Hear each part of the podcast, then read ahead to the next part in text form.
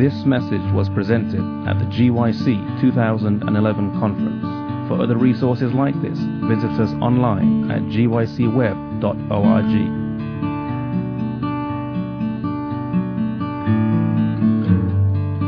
Our Father and our God, thank you for giving us life this day.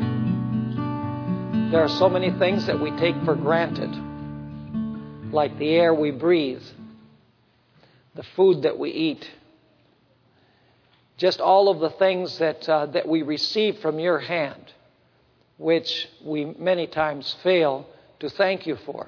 And so this morning we want to thank you for everything you are and for everything you do for us. And Father, we especially thank you for your word, which is a sure guide in a world that is so confused. We ask, Father, that as we open your word and study about uh, the manner in which the Holy Spirit works in this world. That you will enlighten our minds, give us understanding, give us willing hearts to receive what you have for us in our study today.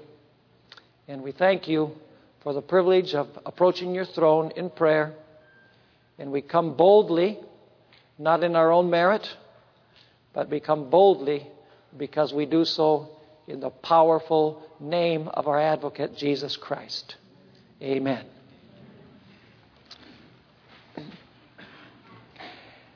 It's difficult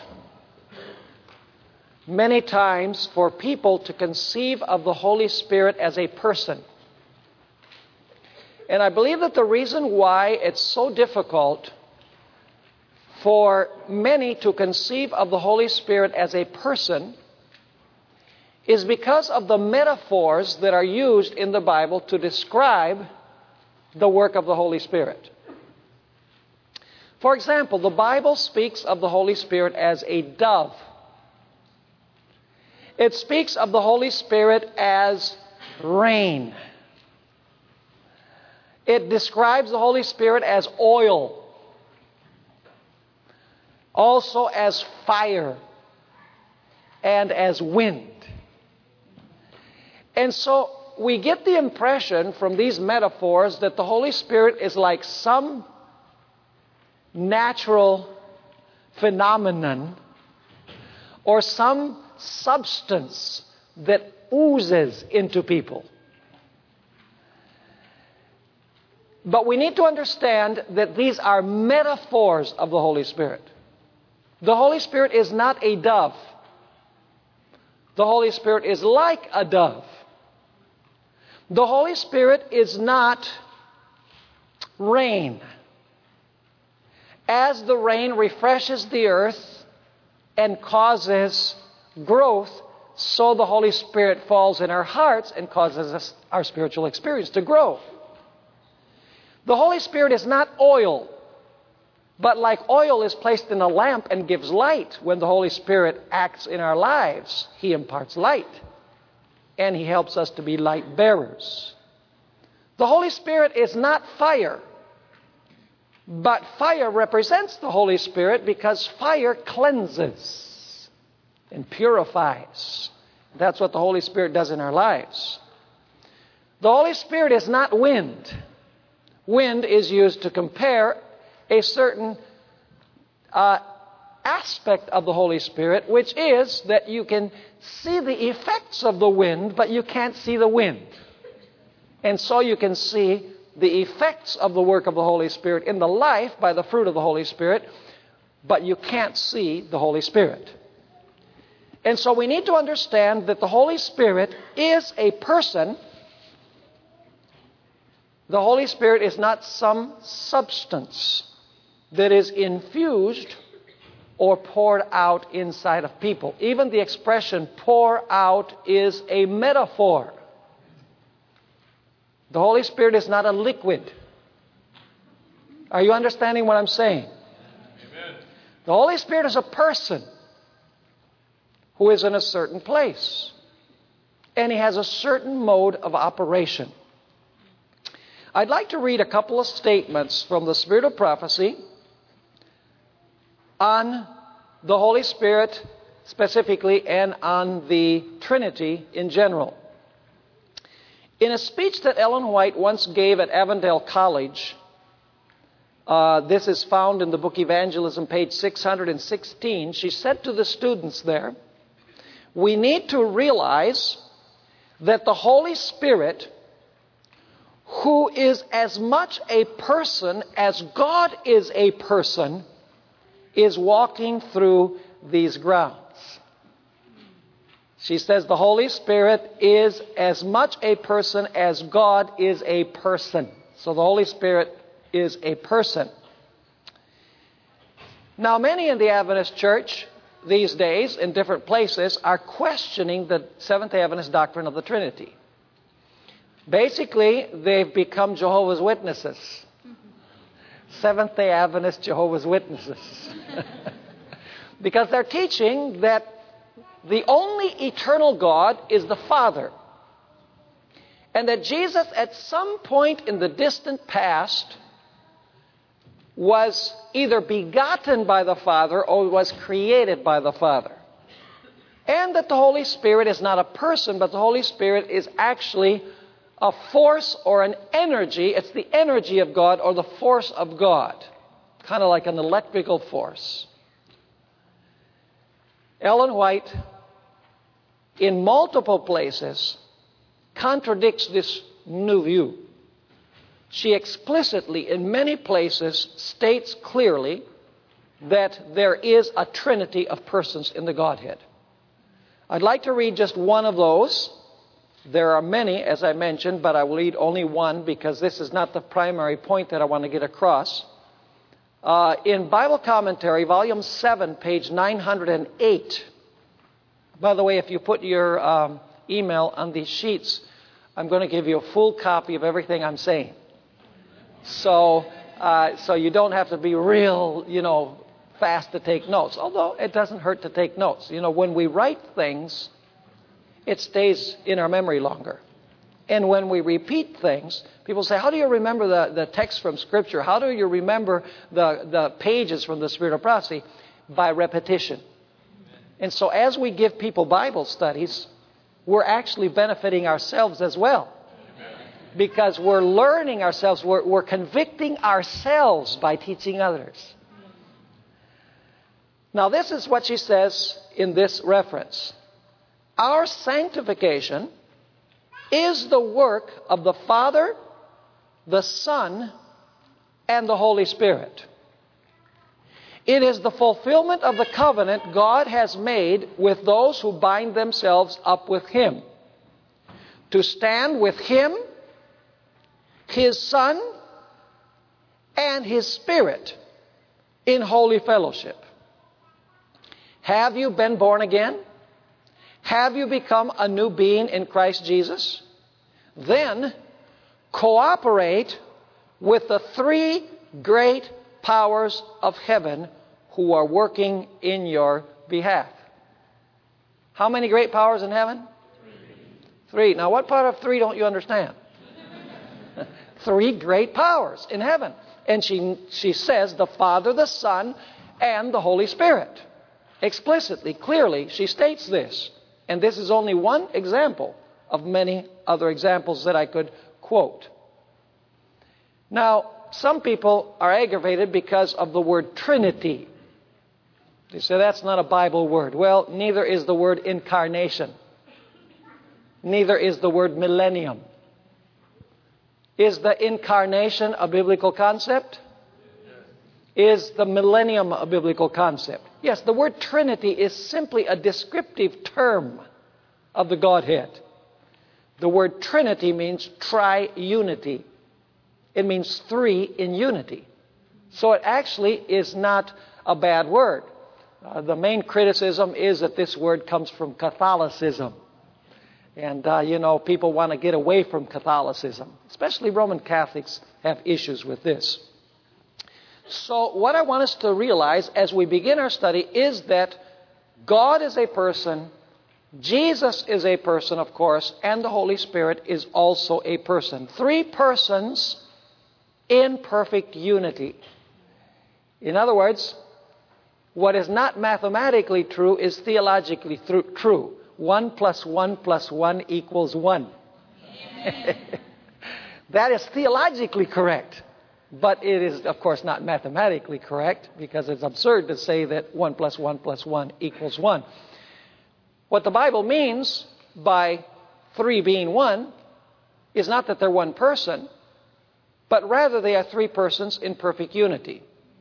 You know, it's kind of like marriage. Jesus says that when a man and a woman get married, they are no longer one. He explicitly says in Matthew 19, they are no longer one. they're no longer, oh, excuse me, they're no longer two. they're no longer two. What are they? Thank you. They're one. Now, um, are you husband and wife? Um, I must be seeing double. Because I see two. But Jesus says, they're what? They're one. Two persons. And how are they one? God wants them to be in perfect unity. So, with the Godhead, there are three in perfect unity. And Jesus prayed, He says, I want my 12 disciples to be one, as you and I are one. See, there's the comparison. In other words, like he wanted 12 to be one, he and his father are one. But the 12 disciples did not all jump into one body. They were still 12 individuals with 12 personalities. But Jesus wanted the, them to be in perfect unity. Uh, is this clear? Now, let's go on to talk about how God administrates the universe. How God accomplishes his work in the universe. The way that God works has been revealed to us. The nature of the Godhead has not been revealed to us. But the mode in which God operates the universe has been clearly revealed in Scripture. Now let's begin by taking a look at Psalm 8 in verses 3 through 8. Psalm 8 in verses 3 through 8. I want you to notice that God's original plan for Adam included two things. Psalm 8 and verse 3. When I consider your heavens, the work of your fingers, the moon and the stars which you have ordained. Then he asked the question, What is man that you are mindful of him, and the Son of Man that you visit him? For you have made him, this is speaking about the creation of Adam, for you have made him a little lower than the angels. And you have crowned him. Who wears crowns? Kings. So Adam was created to be what? King. You have crowned him with glory and honor. Now, every king has a territory over which he rules. So, what is the territory of this king that God crowned? Continues saying, You have made him to have what? Dominion. There's the idea of rulership again. You have made him to have dominion over the works of your hands.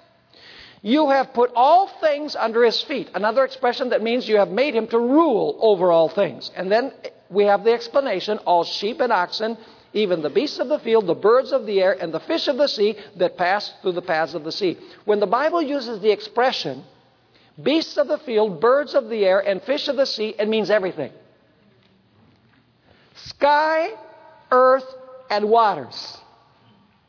In other words, Adam was created to be king, and the realm of his dominion was everything that was found on planet Earth. But then, of course, as you know, Adam abdicated the throne. Let's read Romans chapter 6 and verse 16, where we have the principle about what happened to Adam. Romans chapter 6 and verse 16. Here the Apostle Paul expresses a very important principle. He says, Do you not know that to whom you present yourselves slaves to obey, you are that one's slaves whom you obey, whether of sin leading to death or of obedience leading to righteousness. In other words, we become servants of the one that we choose to obey. So now Adam, instead of being Lord, was what? Was servant. In other words, he was no longer the ruler. And the planet no longer was his realm of dominion. The one who overcame him now took the throne and his territory. Allow me to read you an interesting statement from Patriarchs and Prophets, page 67, where Ellen White amplifies this idea about how Adam lost his position as king and he also lost his realm of dominion. Ellen White in uh, Patriarchs and Prophets, page 67, says, At his creation, Adam was placed in dominion over the earth. But by yielding to temptation, he was brought under the power of Satan. And then Ellen White quotes as the biblical backing for this 2 Peter 2:19, which is expresses the same principle as Romans 6 verse 16. She quotes this verse, "Of whom a man is overcome, of the same he is brought in bondage. So whoever overcomes you, you are in bondage to that person. Then she explains when man became Satan's captive, the dominion which he held passed to his conqueror. Are you catching the picture? So who's sitting on the throne after Adam yields to the tempter? Satan now is sitting on the throne. And he says, This is my world. And by the way, how many of the descendants of Adam listened to the devil? In other words, this whole planet was filled with people who chose to obey this new ruler. She continues saying, When man became Satan's captive, the dominion which he held passed to his conqueror. Thus Satan became the God of this world She's quoting 2 Corinthians 4, verse 4. He had usurped. Now, he wasn't the legitimate ruler, he was an illegitimate ruler. But nevertheless, he was still the ruler. He had usurped that dominion over the earth which had been originally given to Adam. And now comes the good news. But Christ, by his sacrifice, paying the penalty for sin. How? How was Jesus going to do it? By a sacrifice, paying the penalty of sin, would not only redeem man, but recover the dominion which he had forfeited. All that was lost by the first Adam will be restored by the second. That's a great statement in Patriarchs and Prophets, page 67. Now, the Bible tells us that Satan laid, com- laid claim to dominion over this earth. Notice Luke chapter 4 and verses 5 through 7. Luke chapter 4, verses 5 through 7. This is when the devil takes Jesus to a very high mountain and shows him all of the kingdoms of the world. Kingdoms that would have belonged to Adam. And notice what the devil says. This is Luke 4, verses 5 through 7. Then the devil, taking him up on a high mountain, showed him all the kingdoms of the world in a moment of time. And the devil said to him, All this authority I will give you, and their glory. For this has been delivered to me, and I give it to whomever I wish. Is the devil laying claim to this earth, to being the ruler of this earth? He most certainly is. And then he blasphemously says, Therefore, if you will worship before me, all will be yours. So, you catching the picture? Adam, originally the king, the earth, his realm of dominion. By listening to the tempter, Satan takes the throne, and takes the dominion. Every person in the history of the world, with the exception of Jesus, became a servant of Satan because we all sinned and come short of the glory of God. There is none righteous, no, not one.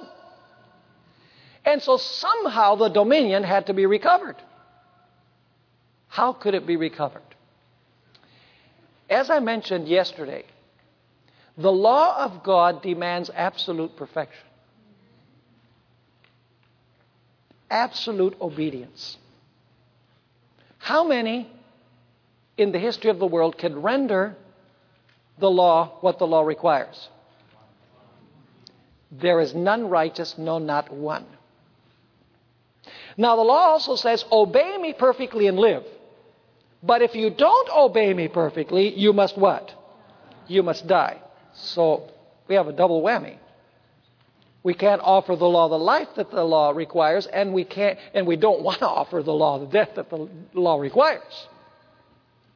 So how could this problem be solved? The fact is that Jesus said, because Jesus is the creator of all. You know, whenever I say this, somebody says, Well, you know, I was actually born from my mother. Jesus didn't create me. I said, Yeah, and where was your mother? Where'd your mother come from? Well, she came from her mother. And where did her mother come from? and so you go all the way back to the beginning and you end up with whom? With Adam and Eve. When Jesus created Adam and Eve, he created the entire human race. And therefore, he who created all could offer to take the place of all. Only the creator of everyone could offer to take the place of everyone. And so Jesus said, I'm going to go down to planet Earth and I'm going to face the tempter like Adam did. I'm going to do battle.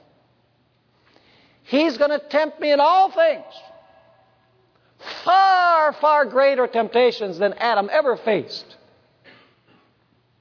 and I'm going to beat him. I'm going to offer the law absolute perfection that the law requires. And then, after I offer the law, the perfection that the law requires, then I'm going to take all of the sins of all of those people and I'm going to take them upon my shoulders and I'm going to suffer the death that they should suffer. And I'm going to do that in place of everyone who has ever drawn breath. Is that good news? Amen. Man, is that good news. So now there was hope. So, what was going to spell the doom of Satan? The perfect life of Jesus as an immaculate lamb slain. You see, if Jesus lived a perfect life and Jesus bore the, the sins of the world and died for them, Satan would be defeated. And Jesus would now take the throne and the dominion. Notice John chapter 12 and verses 31 to 33. John chapter 12, 31 to 33. This is just a few days before the death of Christ. And he had something very interesting to say. John 12, verse 31. Jesus stated, now is the judgment of this world. Now the ruler of this world will be what? Cast out. In other words, he's no longer going to be what? He's no longer going to be the ruler. Now, what event spelled the doom of the ruler? It continues saying, And I, if I am lifted up from the earth, will draw all peoples to myself. This he said, signifying by what death he would die. What is it that was going to spell the doom for the ruler of this world that would cast him out as the ruler of this world? The death of Jesus on the cross would spell his doom. Desire of Ages, page 758. Ellen White amplifies this biblical point where she says, Christ did not yield up his life till he had accomplished the work which he came to do. And with his parting breath, he exclaimed, It is finished. Now listen carefully. The battle had been won. So when Jesus said, It, it is finished, what? the battle not would be won. The battle had been won. Amen. His right hand and his holy arm had gotten him the victory. Had gotten him the victory. Amen. As a conqueror, he planted his banner on the eternal heights. Was there not joy? Now remember this. Was there not joy among the angels? All heaven triumphed in the Savior's victory. Satan was defeated, and he knew that his kingdom was lost. so, when did Satan lose his kingdom? See, the devil wants us to think that he's on the throne today. But he's been thrown off the throne. Amen. Jesus is on the throne, and Jesus is the legitimate ruler of planet Earth in place of Adam, who lost his dominion originally. Now, did you notice that Ellen White here says, Was there not joy among the angels? All heaven triumphed in the Savior's victory. Would you like to know which song was sung in heaven? Well, we have to go to Revelation 12. See, in John chapter 12, this is just a few days before the death of Christ. Revelation 12 is looking back and describing the moment of Christ's victory. This is, this is being described 60 years after it happened. Revelation chapter 12 and verses 10 through 12. It says, Then I heard a loud voice saying in heaven, now salvation and strength and the kingdom of our God. Notice, and the kingdom of our God and the power of his Christ have come.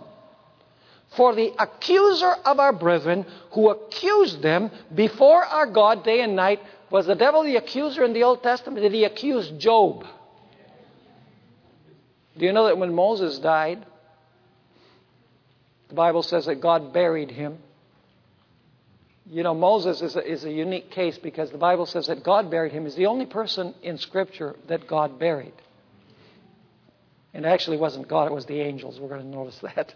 God, through the angels, buried him. And nobody knew where his tomb was, which is unusual among the Jews because they marked the tombs of their heroes. They, had, they marked David's tomb, they knew where Abraham and his family were buried. Recently, uh, they found archaeologically a tomb that said, Here lies Daniel the prophet. Of course, his body wasn't in it. So they marked the tombs of their heroes, but you know, with Moses, nobody knew where his tomb was because, because after he died, Jude 9 says that there was a contention over the body of Moses. In fact, Michael, who is a, a name for Christ in the Old Testament, it means, who is like God? Came to resurrect Moses. And the devil contended with Michael. And Ellen White describes, she says that the devil bitterly complained that Jesus had come to take away his prey. She uses the word prey. and the, the argument was Jesus says, well, uh, the devil says, well, Moses struck the rock. He disobeyed you. He's a sinner. He's mine. Jesus says, yeah, that's true, but he accepted my sacrifice. And the devil says, what sacrifice? You haven't died yet. Oh, but I'm going to, and you can take it to the bank, but it hasn't happened yet.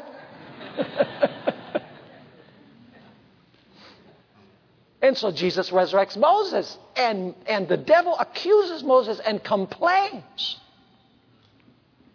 He was the accuser of the brethren. But now notice what he continues saying. Then I heard a loud voice saying in heaven, Now salvation and strength and the kingdom of our God and the power of his Christ have come. Notice it doesn't say will come. Have come. For the accuser of our brethren who accused them before God day and night has been what? Has been. Past. Has been what? Cast down. When did that happen according to John 12? When Jesus died. And they overcame him by the blood of the Lamb and by the word of their testimony, and they did not love their lives to the death. Therefore rejoice, O heavens, and you who dwell in them. So, how did heaven react when the accuser of the brethren was cast out and Jesus took over the kingdom? they rejoiced. But now I want you to notice the, con, the, the contrast. It says, Woe! You see the contrast? Rejoice! Woe! Up there, rejoice. Down here, whoa. Woe to the inhabitants of the earth and the sea. For the devil has come down to you because he was cast out, having great wrath, because he knows that he has but a short time. Did the devil know that he lost his throne and he lost his dominion? Do you think that the devil was just going to say, okay, I give up? You know, you, you beat me. It's yours. No. What the devil says to Jesus, he says, okay, you took the throne, you legally took the throne, and you, and you legally took over the planet that was mine. In other words, you, you took it away from me as the second Adam. He says, but if you want it, you have to come and get it. So now, God's people have to fight for every square inch. Because the devil, even though that no, he, he knows he's legally lost, is not going to give up without a fight. Are you with me? Now we need to go to the day of Pentecost. And you'll see why we went through what we just went through in the, in the light of Pentecost. Go with me to Acts chapter 2 and verses 1 through 4. Acts chapter 2 and verses 1 through 4. There are several things here that I want us to notice. It says, Now when the day of Pentecost had fully come, they were all with one accord in one place. And suddenly there came a sound from heaven as of a rushing mighty wind. That's the first point that I want you to especially remember there was a mighty rushing wind. And it filled the whole house where they were sitting. Then there appeared to them divided tongues as of fire. The second point that I want you to remember wind and what? Fire. And one sat upon each of them. And they were all, listen carefully, they were all filled with the Holy Spirit and began to speak with other tongues. So, what happened when they were filled with the Spirit? They began to speak with other tongues. That, that means uh, languages. And who gave them this utterance? Who gave them these tongues? As the Spirit gave them utterance. So, who imparted the gift of tongues? the Holy Spirit. And what phenomena did were, uh, existed there? Wind and fire. Now I ask you, when was the gift of tongues first given in Scripture? At the Tower of Babel. yeah, this was not the first time. Now, granted, the purpose was different. the purpose at the Tower of Babel, see, what, what the Babel builders had planned to do, they wanted to establish a centralized civilization in rebellion against God. And they all spoke the same language, which means that they were all on the same page. They wanted to consolidate rebellion. And God said, I'm not going to allow it to happen. Is it much more difficult for rebellion to consolidate into a centralized system when you have different cultures and different languages? Yes, it's much more difficult for rebellion to become universal because everybody is fighting among each other. Is that happening today? You better believe it.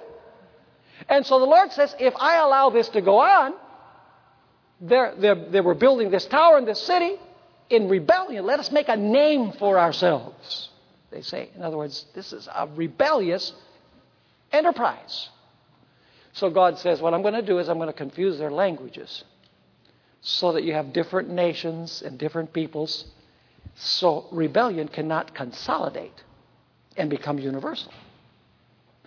Of course, The purpose then was to divide.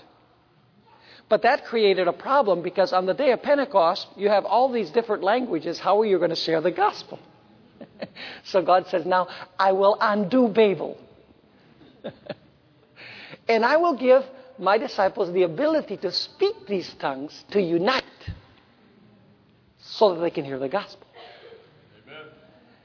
But the first time that the gift of tongues was given was at Babel. And the reason I bring this to view is because the Bible tells us in Genesis 11, 8 and 9, if you want to go there with me, Genesis 11, 8 through 9, something very interesting about what happened at the Tower of Babel. And it has a direct relationship with what happened on the day of Pentecost. Genesis 11, verses 8 and 9. It says there, So the Lord scattered them abroad from there over the face of all the earth. And they ceased building the city. Therefore, its name is called Babel, and now listen carefully, because there the Lord confused the language of all the earth. Who confused the language? The Lord. confused the language of all the earth, and from there the Lord scattered them abroad over the face of the earth. So, who did the confusing of the languages? Who gave the gift of tongues? And who scattered them? The Lord did. Now, allow me to read you an interesting statement from Ellen White. Story of Redemption, page 73. Story of Redemption, page 73. She's speaking about the Tower of Babel episode, and she says they had built their tower to a lofty height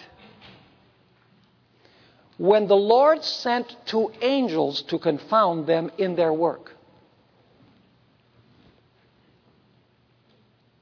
How, how did it happen? Hmm. The Lord sent two angels to confound them in their work. Men had been appointed for the purpose of receiving word from the workmen at the top of the tower, calling for material for their work, which the first would communicate to the second, and he to the third, until the word reached those on the ground. Now listen. As the word was passing from one to another in its descent, the angels confounded their language. And when the word reached the workmen upon the ground, material was called for which had not been required. Lightning from heaven, as a token of God's wrath, broke off the top of their tower, casting it to the ground. Who is compared to lightning in Scripture? In Ezekiel 1, angels are compared to lightning. So the Lord confused the languages, the Lord scattered them. Ellen White amplifies and explains that the Lord used two angels to confuse their languages. Now, why do I bring this up? Because it's related to what happened on the day of Pentecost. Go with me to Psalm 104 and verses 1 through 4. Psalm 104 and verses 1 through 4. And I'm going to read, first of all, from the New King James Version, and then I'm going to read from the NIV. Forgive me. because I believe that the NIV uh, caught the nuance more clearly than the New King James. And I'm not going to amplify that point because I told you where I'm coming from yesterday. New King James Version. Bless the Lord, O my soul, O Lord my God. You are very great. You are clothed with honor and majesty, who cover yourself with light as with a garment, who stretch out the heavens like a curtain. He lays the beams of his upper chambers in the waters. And now listen, who makes the clouds his chariot. What do clouds represent in Scripture? Angels who walks on the wings of the wind. Now listen. Who makes his angels spirits, his ministers a flame of fire. Now, I want to read it from the NIV because there's a little difference. There's a little difference. You notice that the New King James Version says, He makes His angels spirits. Let me tell you something about the word spirits. In the Hebrew language, the word spirit is the word ruach. And that same word is translated in the Old Testament spirit and wind. Identical word. Whenever you find wind in the Old Testament, it's ruach. When you find the word spirit, it's ruach. So it can be translated spirit or wind. The same in the New Testament. The word pneuma is translated spirit, but when Jesus spoke with Nicodemus, he said the pneuma is the wind. So it's very legitimate to translate the word ruach and the word pneuma as wind rather than spirit. So it would be very legitimate to say he makes his angels winds and his ministers a flame of fire. What were the two phenomena on the day of Pentecost? Wind and fire. Now listen to the way the NIV reads. He wraps himself in light as with a garment. He stretches out the heavens like a tent and lays the beams of his upper chambers on their waters. He makes the clouds his chariot and rides on the wings of the wind. And now notice, he makes winds his messengers, flames of fire his servants. I believe that is a better translation. Now, who was the psalmist referring to when he said here, he makes winds his messengers and flames of fire his servants? Who are those messengers and servants that are compared with wind and with fire? Hebrews 1 verse 7 makes it absolutely clear. Hebrews 1 verse 7 quotes from Psalm 104 and explains who these messengers and who these servants are. It says there, and of the angels, he says, who makes his angels spirits. Once again, it could be translated, who makes his angels what? Winds and his ministers a flame of fire. So, who are the winds and who are the flames of fire? The angels, the, uh, the, the writer of the book of Hebrews, whom I believe to be the Apostle Paul, says that it was the angels. So you're saying, Pastor Bohr, you're saying that it's the angels on the day of Pentecost that actually gave the disciples the ability to speak in different languages and share the gospel of Jesus Christ? Yes, that is exactly what I believe. But the glory is not for the angels because the angels are simply doing God's bidding. Amen. But God does it through the ministry of the angels. That is the missing link in our understanding of how God operates the universe, I believe. Now, allow me to read you some very interesting statements from Ellen White. The little old lady got this straight. In the devotional book, My Life Today, page 58, listen carefully to what she says. My Life Today, page 58. She says, When the truth in its simplicity is lived in every place. When what? When the truth in its simplicity is, is lived in every place, now listen carefully, then God will work through his angels as he worked on the day of Pentecost. And hearts will be changed so decidedly that there will be a manifestation of the influence of genuine truth as is represented in the descent of the Holy Spirit. Isn't that interesting? Amen. Here's another one Selected Messages, Volume 2, page uh, 57. Selected Messages, Volume 2, page 57. She says, When the angels of heaven come among us, when who comes? When the angels of heaven come among us and work through human agents, there will be solid, substantial conversions after the order of the conversions after the day of Pentecost. Amen. Powerful. Here's another one Manuscript Releases, Volume 10, page 112. How did she know this? Lucky guess. Manuscript Releases, Volume 10, page 112. Listen carefully. This is the most powerful of all. She says, All heaven is interested in your salvation. And angels of God are waiting to do for you what they did for the early disciples on the day of Pentecost. So, what happened on the day of Pentecost? What happened on the day of Pentecost is that God unleashed upon planet Earth all of the heavenly hosts to help the disciples in the preaching of the gospel. Amen. You see, before this in the Old Testament, every time God intervened, the devil said, Hey, how dare you infringe on my territory? I'm the king here. But when Jesus gained the victory at the cross, this is his. And so he says, I'm not infringing on your territory. I'm sending my armies to my territory. Thank you. Are you with me? The angels are waiting.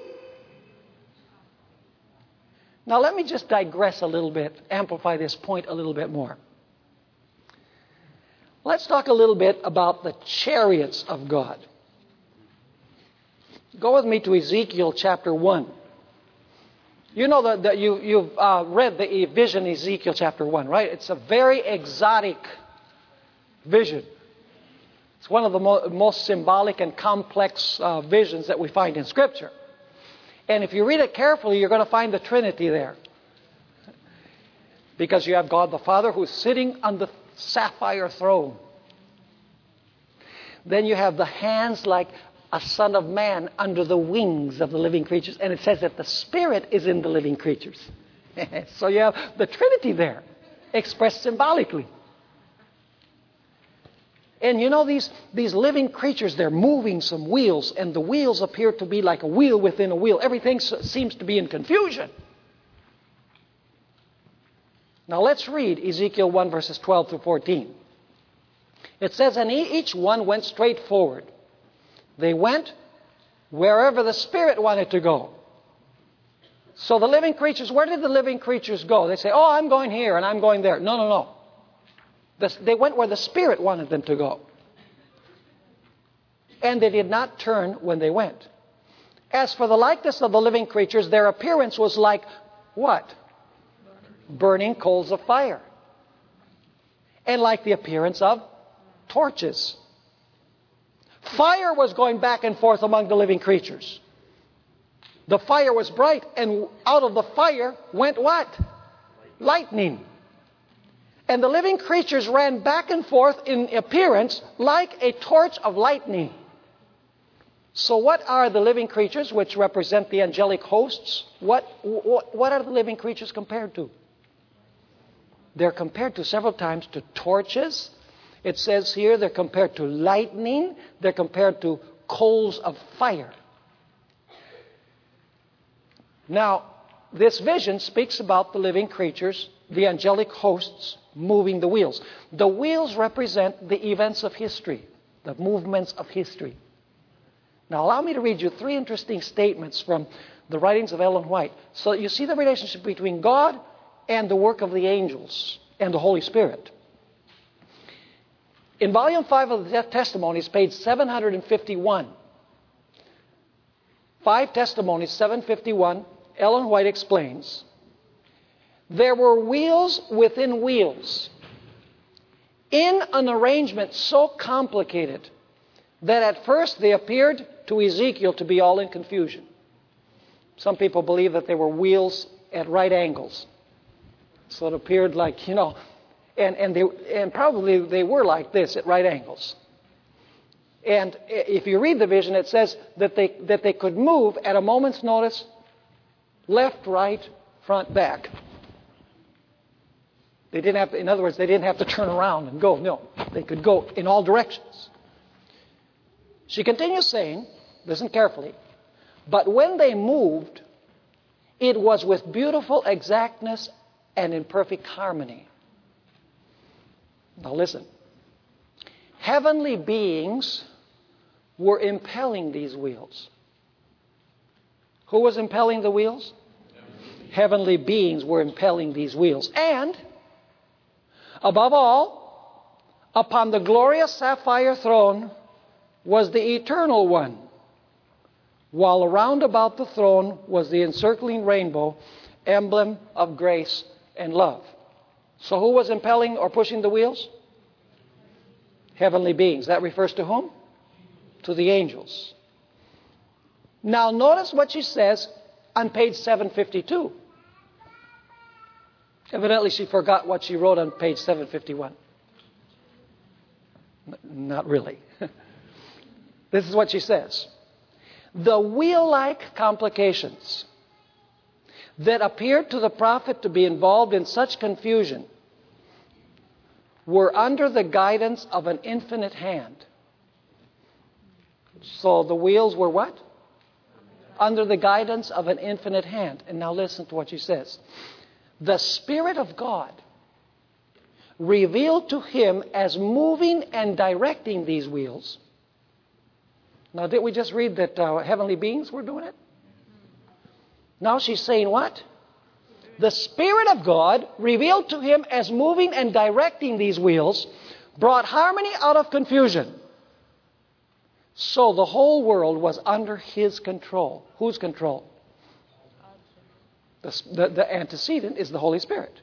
So the whole world was under his control. And then she explains, she says, myriads. What are myriads? Thousands.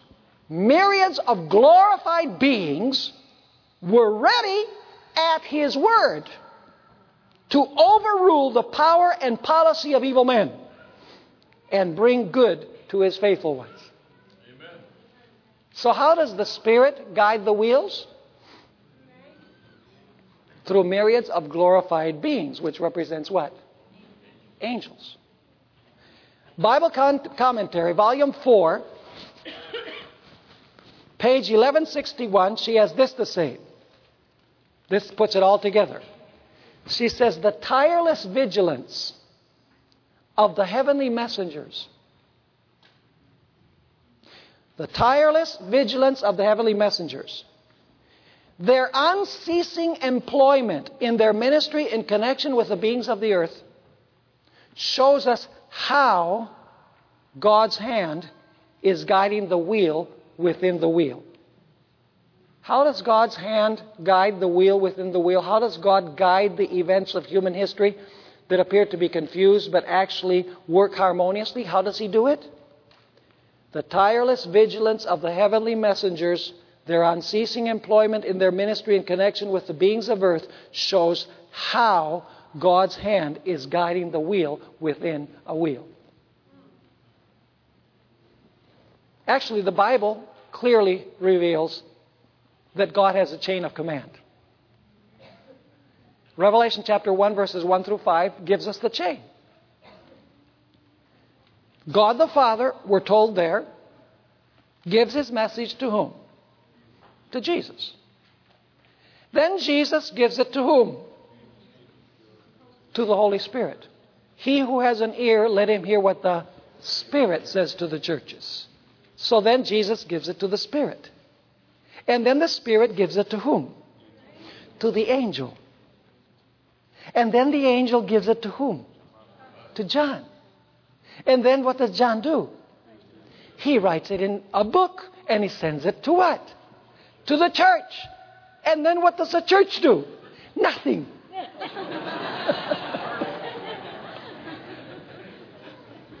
Where does the chain of command break? The chain of command breaks here. God is waiting to work through the angelic hosts, millions of them. But He'll only do it if we're ready. Now, I want to give you an example of how this works. Matthew chapter 8, verses 5 through 10. Matthew chapter 8, verses 5 through 10. See, we need to have a lot more to say about angels, don't we?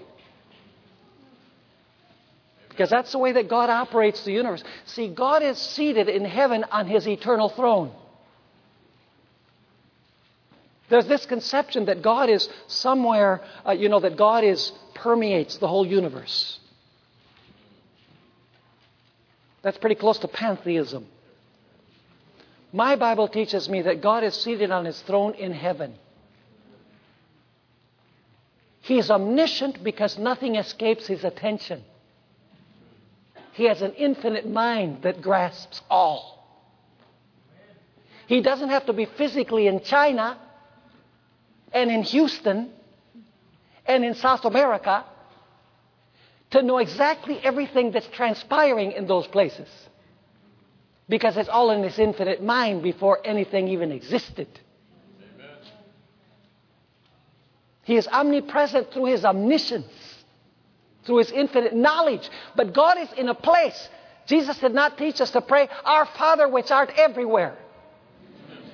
He told, taught us to pray, Our Father which art in heaven. We can focus our prayers to the heavenly sanctuary Amen. where God the Father is seated, surrounded by millions of angels, just waiting in line to do what God tells them to do. That's the way in which God remains in active communication with every part of His dominion. I'm going to read some amazing statements from Ellen White. See, folks, we are surrounded by millions of angels. Are you afraid of going and knocking on the door? Come on. You don't think the angels are there with you? If you committed your life to Jesus Christ, you don't think the angels are going to give you words to speak? You know, the Bible says the Holy Spirit gives us words to speak. But Ellen White clearly says that at the moment that we need it, the angels will bring to our minds the words that we must speak. Because the Holy Spirit operates through the ministry of the angels. The angels are the foot soldiers of the Holy Spirit, if you please. Now, let me give you a biblical example Matthew 8, verses 5 through 10. This might be a different concept than what you've heard before, but I've been studying this for 30 years. And do you know where I got the idea of studying this? From one of my seminary professors, C. Mervyn Maxwell. Tremendous church historian. He made just a, an incidental remark in class one day that really spiked my attention. I said, I've got to look into this. Basically, the question was about the Holy Spirit. And he says, I believe the Holy Spirit is in the, in the command and control center of the universe and the angels are under his command, especially since Jesus assumed humanity. Now, the Spirit is, is, Ellen White says, he's the representative of the captain of the Lord's host. By the way, there's a trinity there, isn't there? The representative of the captain of the Lord's host. Because Jesus in the Old Testament was the commander. Right? But when Jesus assumed humanity, became one of us, now he delegates the responsibility to the, to the Spirit. Amen. And the angels become the foot soldiers of the Holy Spirit. They accomplish the will of the Holy Spirit as he commands and tells them exactly what to do. Now let me read you Matthew 8, verses 5 through 10. Now, when Jesus had entered Capernaum, this is the, the case of the, uh, the case of the centurion had the sick servant. It says, A centurion came to him, pleading with him, saying, Lord, my servant is lying at home paralyzed, dreadfully tormented. And Jesus said to him, I will come and heal him. The centurion answered and said, Lord, I am not worthy that you should come under my roof, but only speak a word, and my servant will be healed. You know, I used to think is that when Jesus speaks the word, the word somehow mystically flies through the air.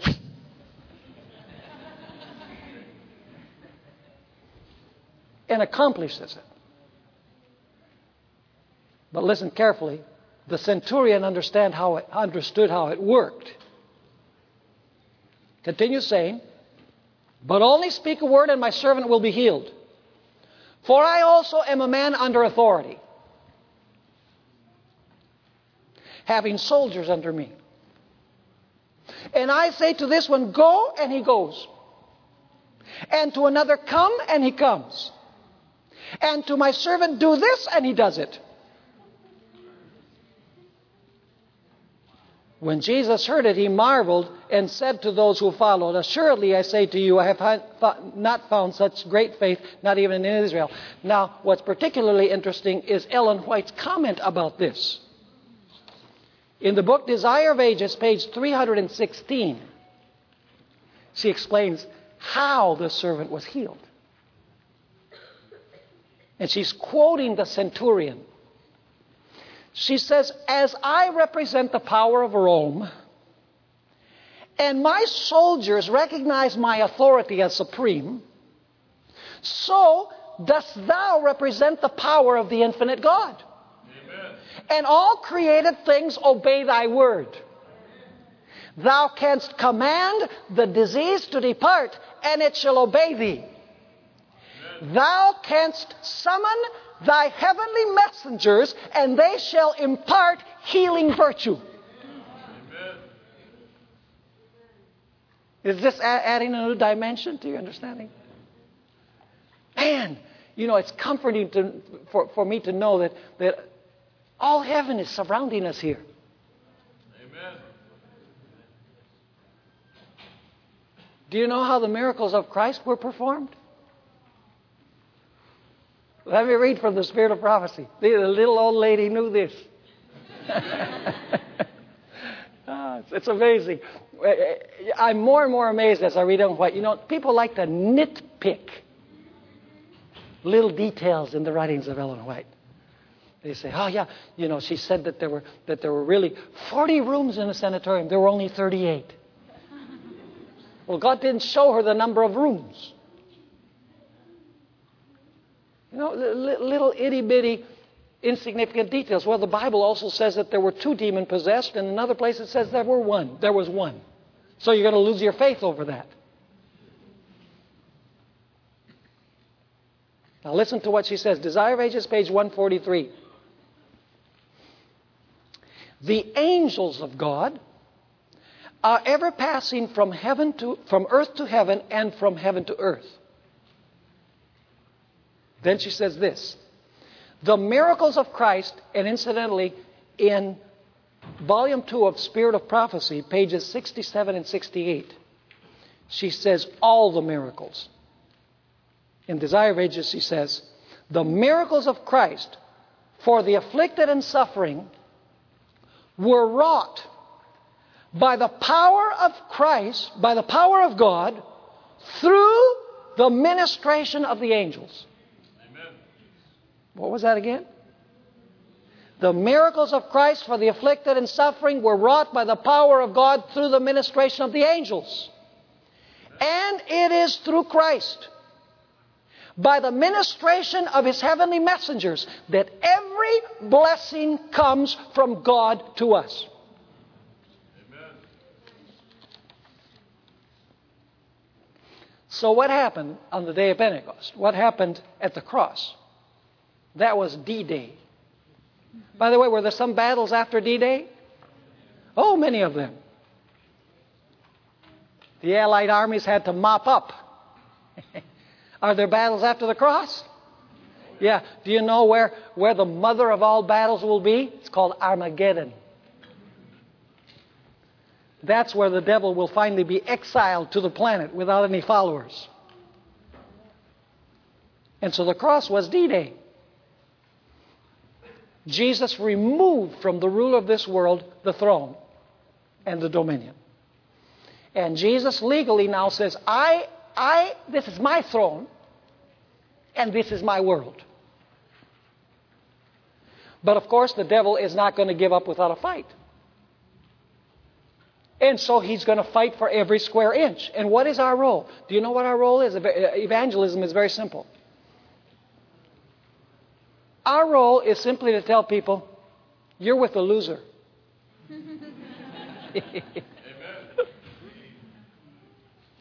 Your general already lost.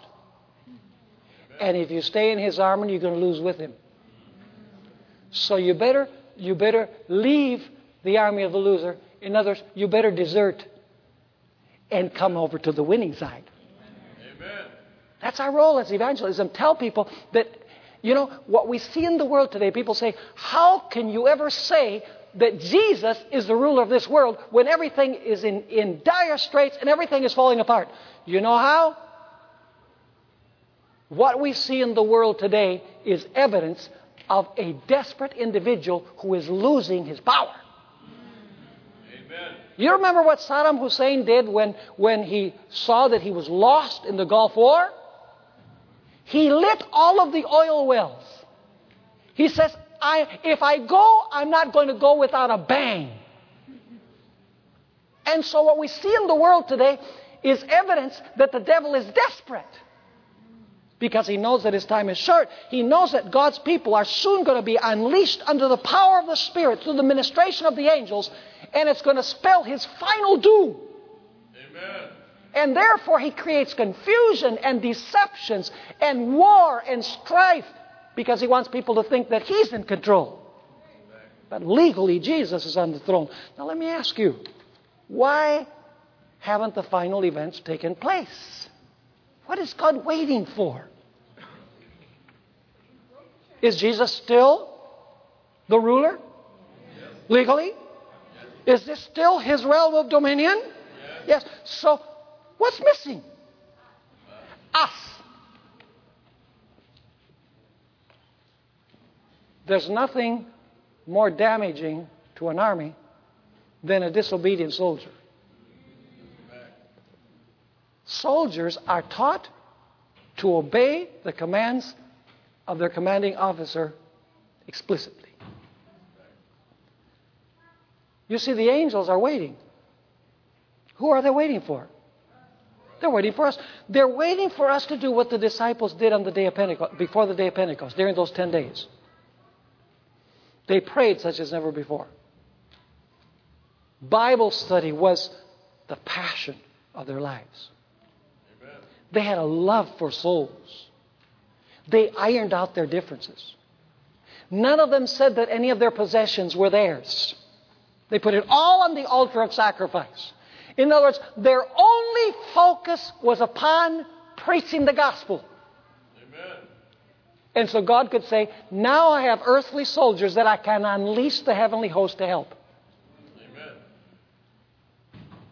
God is waiting on us.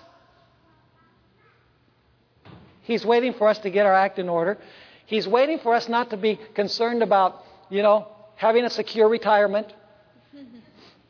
Of course, most of you are a long ways from retirement. And I don't believe you're going to retire on this earth. but you know, we're always saving. You know what? We want this better and we want that better. Better car, better house, more money in the bank. It's all going to burn. And the more we have, the more God is going to have to burn.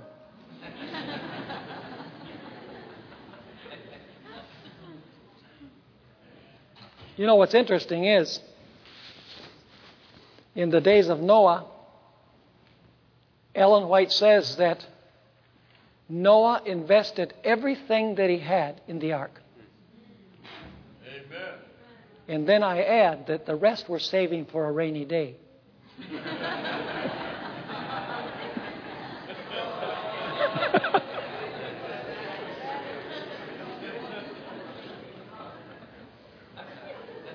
Enough said, right? Now, let me read you this famous statement. You remember Ellen White says, with such an army of youth? Have you ever read the context of that statement? Let me read it. It's in, in the book A Call to Stand Apart, page 66. A Call to Stand Apart, page 66. Notice what she says. There is no line of work in which it is possible for the youth to receive greater benefit. That is evangelism. All who engage in ministry are God's helping hand. They are co workers with the angels. Rather, they are the human agencies through whom the angels accomplish their mission. I like that. That's the last link in the chain. She continues saying, listen carefully. Angels speak through their voices and work by their hands. And the human workers cooperating with heavenly agencies. What was that again? And the what? The human workers cooperating with heavenly agencies have the benefit of their education and experience. That is the education and experience of the angels. And then she says this as a means of education, what university course can equal this? Amen. With such an army of workers as our youth. Now you know the context. With such an army of workers as our youth, rightly trained, might furnish, how soon the message of a crucified, risen, and soon coming Savior might be carried to the whole world. How soon might the end come? The end of suffering and sorrow and sin. How soon, in place of a possession here, in place of what? Possession. In place of a possession here, with its blight of sin and pain, our children might receive their inheritance, where the righteous shall inherit the land and dwell therein forever where the inhabitants shall not say, I am sick, and the voice of weeping shall be no more heard. Amen. So, do the angels have any role to play? The angels are simply waiting for us to cooperate, for us to put everything on the altar of sacrifice, to really get serious about the Lord. Now let's talk about the final outpouring of the Holy Spirit. What do you think the final outpouring of the Holy Spirit is? Does it mean that the Holy Spirit, God is going to. He's like a, a pitcher, He's going to pour. Well, we need to know that the last Pentecost is going to be similar to the first Pentecost. So, what happened at the first Pentecost? The Holy Spirit, the commanding officer, gave instructions to the angels to help the disciples in the preaching of the gospel Amen. because they were ready. So, what would the latter rain be? The same, only on a much larger scale. Amen. Listen to this statement from Ellen White. Maranatha, page 212.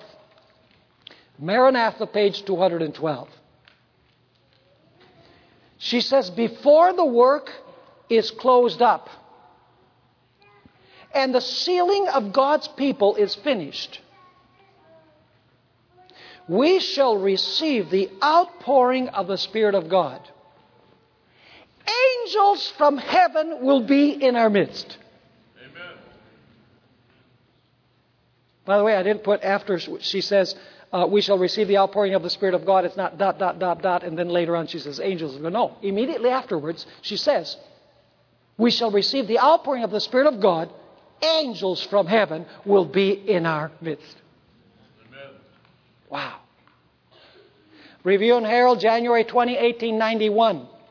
Review and Herald, January 20, 1891. She says, after the outpouring of the Holy Spirit, thousands were converted. And then she explains how. Angels that excel in strength, clothed with the brightness of heaven, came to help the church and swept back the forces of Satan. The work of the Holy Spirit was not limited to apostolic days. It is not confined to any church, large or small. The field of his ministration is the world.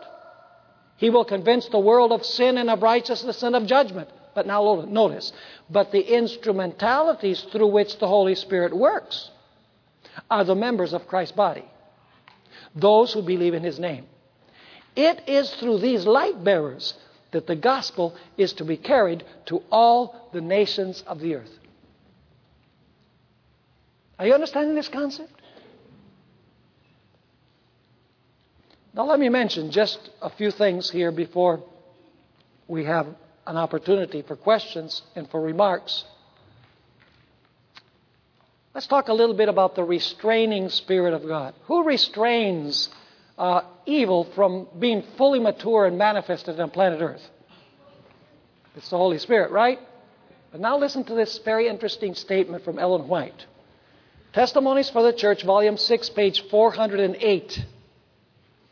Testimonies, Volume 6, page 408. Listen carefully. The restraining Spirit of God is now being withdrawn from the world. What is being withdrawn? The restraining Spirit of God. Okay, so who restrains? The Spirit of God. Thank you. Then she says, she explains hurricanes, storms, tempests, fire and flood, disasters by sea and land follow each other in quick succession. Science seeks to explain all these.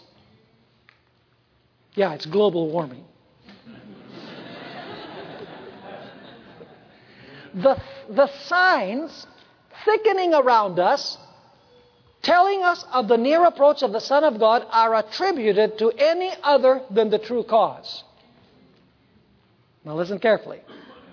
We just read that the restraining Spirit of God is now being withdrawn, right? She then says, Men cannot discern that the sentinel angels restraining the four winds. So who's restraining? I thought it was the Spirit. The Spirit through what? Through the ministration of the angels. She says, Men cannot discern the sentinel angels restraining the four winds, that they shall not blow until the servants of God are sealed. But when God shall bid his angels to loose the winds, that means that the Holy Spirit is what?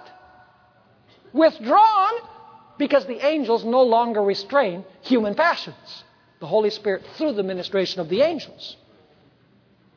She says, But when God shall bid his angels loose the winds, there shall be such a scene of strife as no pen can picture.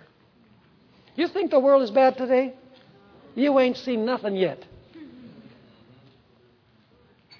Only the protection of God would keep us in that time. And by the way, Amen. you know, there's this. Um, some some individuals try to scare people. They say, "Well, during that time, you're going to have to live without an intercessor." And I believe that we're going to have to live without an intercessor. The Spirit of prophecy says so. But then we give the idea that God is going to forsake us. You know, He's going to withdraw. You know, Jesus isn't going, isn't going to see. Listen, Jesus will no longer be the intercessor, but he will be the protector. Amen. Or did Jesus say, Lo, I am with you always, even unto the close of probation?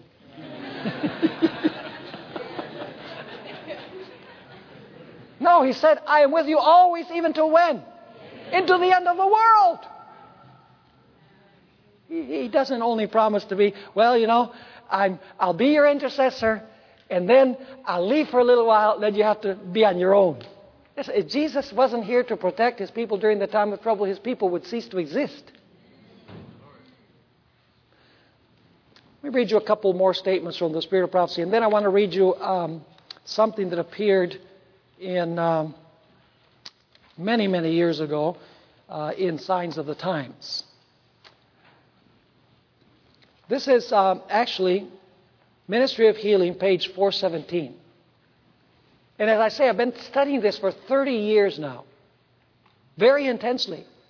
And I'm only sharing part of it. I have about 50 additional pages of scripture and quotations from the Spirit of Prophecy on this particular point. Amen. And I'll just mention some of those things before we come uh, to a close. Uh, Ministry of Healing, page 417. Listen carefully to what she says. The Bible shows us God in his high and holy place. Amen. Where is God? In his high and holy place. Not in a state of inactivity. Not in silence and solitude. But surrounded by 10,000 times 10,000 and thousands of thousands of holy beings, all waiting to do his will. Amen. They're standing in line. And they say, I'm next, I'm next.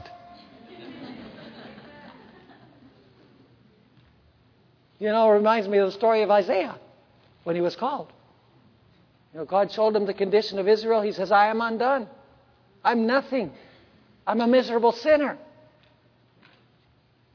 But then the Bible says that God cleansed him. And then he hears a conversation in heaven. God says, Now who can I send to tell Israel about this vision of, of the holiest of all? And Isaiah says, Here am I, send him.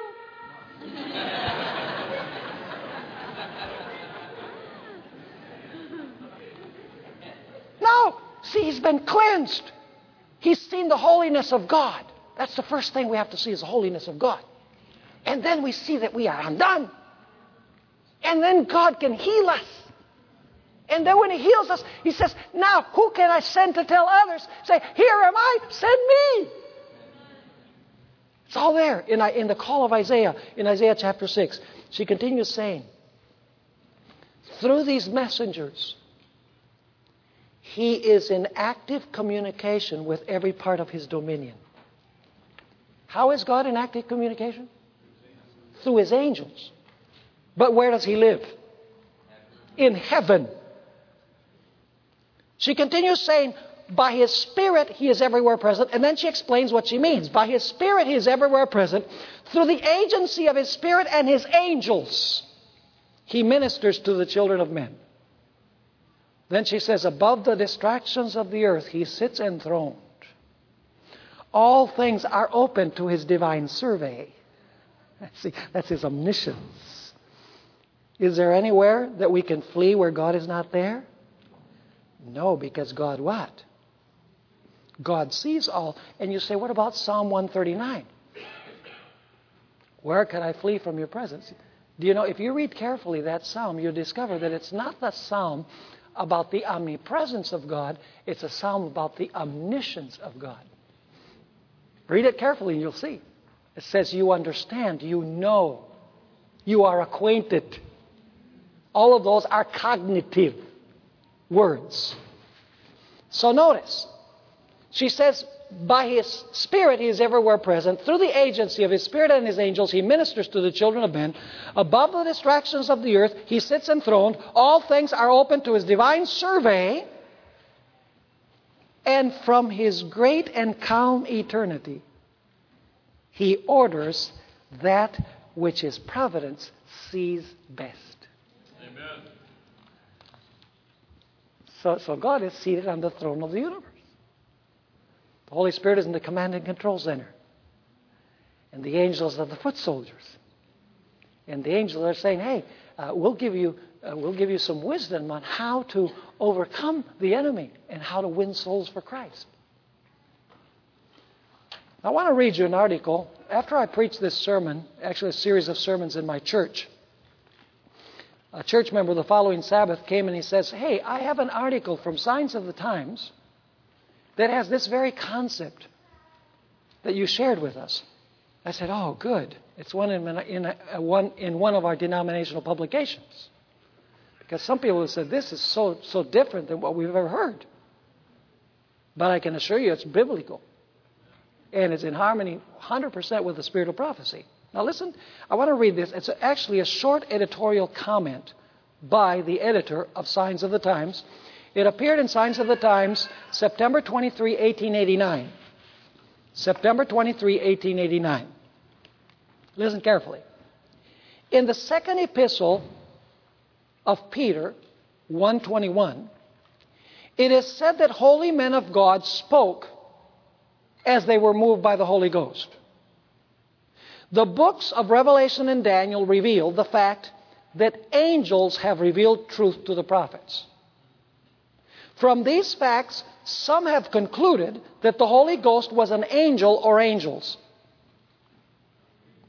Are you understanding the argument? Some have assumed that the Holy Spirit was an angel or angels, and that any other view makes the Bible contradict itself. That this is not so, one simple principle will show and borne in mind will enable our readers to solve similar problems. It is this that because a principal is responsible for the acts of his agents or subordinates, the acts or works of work of his agents may properly be said to be his own acts. You understand what we're saying? For instance, we say that house was built by Mr. Jones. Or that printing press was made by Mr. Hoe. Although Mr. Jones never did any work on the house, nor did Mr. Hoe on the press. But they caused the work to be done. Therefore, it was their work. Thus, the Father created the world through the Son. God spoke unto the fathers, but He did it by the prophets. So, God has revealed His will to men sometimes through angels, sometimes through men. But in both cases, the Spirit of God fitted the messenger for his work, gave power to his message, and prepared the heart of the individual to whom it was sent to receive the truth spoken. The Father, the Son, or the Holy Spirit, or rather the perfect oneness of all three, was the principal. The angel or the man was the agent. Now, to say that the Spirit was an angel would prove by the same rule that the Spirit was a human being. But neither is true. The angel was only the messenger of God.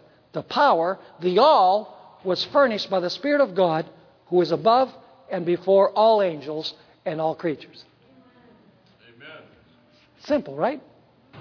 Now, I want to close, and then we'll take a, a good period of time for questions. Um, I want to end by mentioning several things uh, that corroborate what we've studied this morning. I was once reading the book Patriarchs and Prophets. I'm not going to give you the references, but as I said, if you, if you, if you put your email down here, I'll, I'll send you a copy of all of this, plus the additional 50 pages that we're not covering here so that you're able to study it for yourself, look up the context, look up the quotations in the Spirit of Prophecy, and so on, uh, because you know we need to check out everything that people say. Make sure that it's that it's kosher. I was once reading Patriarchs and Prophets, and it was the chapter that deals with uh, the offering of Cain. And you know, it's amazing how we read uh, things many, many times and we don't catch something, and then suddenly we read it and we see something we hadn't seen before. You remember uh, in Genesis chapter 4, it says, The Lord God said to Cain, The Lord God said to Cain, If you do well, will you not be accepted? But if you do not do well, sin lies at the gate. The Bible says the Lord God said those words to Cain. But Ellen White in Patriarchs and Prophets says that God condescended to send an angel to speak those words to Cain. And so, in our Western way of thinking, we say, well, if the angel did it, then God didn't do it. Uh uh-uh. You see, the angel only says what God told him to say. So he's God's spokesman. But God did it through the ministration of the angel. And, there, and then I, I said, This is amazing. Let me look at some of the other events in the Old Testament. And I discovered, I'm going to mention this very, uh, very quickly. The Bible says that God translated Enoch to heaven. Ellen White says that God sent angels to translate Enoch to heaven. The Bible says that God gave Noah his message. Ellen White says that God sent an angel to tell Noah what to preach.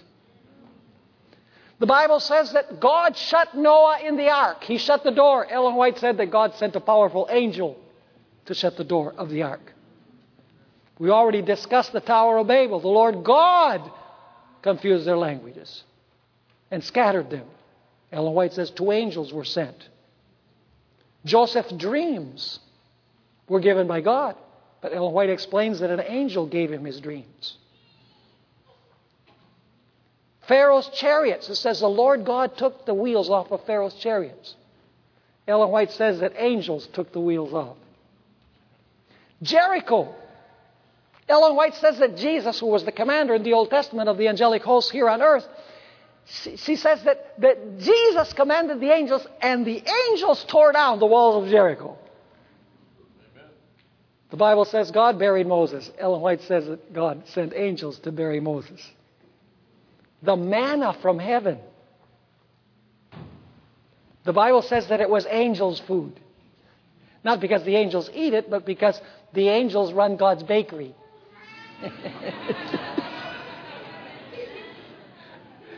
yeah, Psalm 78 says it calls it food of angels because, because it's bread made by the angels. So, but, but you read John 6, it says, uh, Moses didn't give you bread from heaven, God gave you bread from heaven. But it's through the ministry of the angels. And I could give you example after example. Uzzah, the Bible says that God struck Uzzah dead.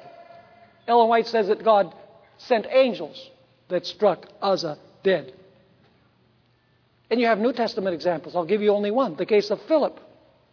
an angel come in, and an angel is talking to Philip. He's saying, this, this, there's this individual who's looking for the truth. He wants to know what, you know, he, he wants to know the meaning of Isaiah chapter 53. The angel is saying that. And then a little bit after, after the, the, this uh, story, as it transpires, it says, the Spirit said to Philip. So who was it, the Spirit or the angel? Yes. Both of the above. So, folks, there is no scarcity of power. There's just a scarcity of cooperation with that power. You know, and with the youth that we have in our church, the devil has distracted most of the youth in our church. The GYC youth are the exception. After all, there are not only 8,000 youth in the Seventh day Adventist Church. Many of our youth are simply going down the wrong road and they don't even know it. And the responsibility lies at the hands of their leaders. Sad to say. So when we go back to our churches, we have to share what we've learned here. You know, th- this spirit is contagious. The spirit of GYC is contagious. I know because I have uh, young people at my church that have come to GYC. And they're much involved in GLOW and in visiting nursing homes and eva- uh, organizing evangelistic meetings. You know, they come back on fire and they actually put their faith into practice. Amen. And that's what we need to do when we go back home. And, folks, if we did that, the work would be finished soon because it's contagious. Amen. See, there are good contagions too, not only bad ones. So I pray to God that what we've studied here will not only be something that's, that's in our brains, not only has it given us better understanding, but that it will embolden us and it will empower us to go back to our churches and make a difference. Amen. Make a real difference there in reviving the church through the power of the Holy Spirit as well as evangelizing our communities. How about that? Is that something that you want to do when you go back? Amen. Want to raise your hand? If that's your desire, praise the Lord. Everyone raise their hand. Praise God. Okay, now we want to take a few questions. Uh, please, we have to go uh, to the microphone. And uh, we do want to save, I'm going to cut this off in about uh, maybe 25 minutes because we want to save some significant time at the end for, for prayer. Uh, so uh, let's, let's take our questions. Yes, brother? Thank you very much. Um, I, I, have a question. I'm slightly confused um, because I thought it was a wonderful message, but the, the miracles of Christ, especially with the raising of the dead, I've always read where that's attributed to the creative power of God. And so then I go back to creation and I wonder, was there a role of the angels then that's implied in creation, or is, is that different? If, if you could just explain that for me, that would be great.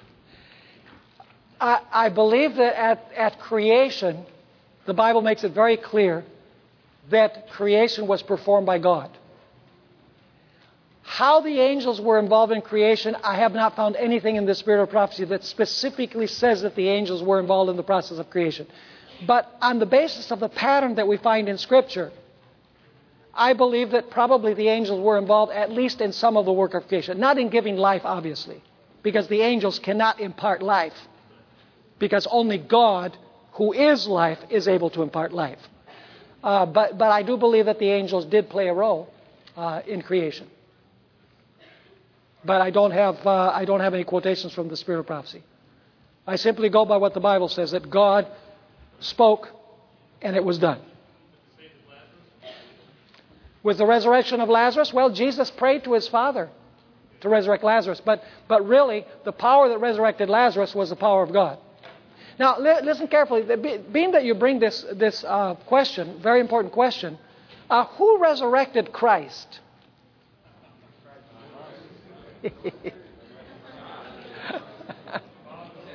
was it the Father was it an angel? Was it Jesus? I didn't read you the statements, but they're, they're in the material that I'm going to send you. God sent a powerful angel from heaven. It says in early writings.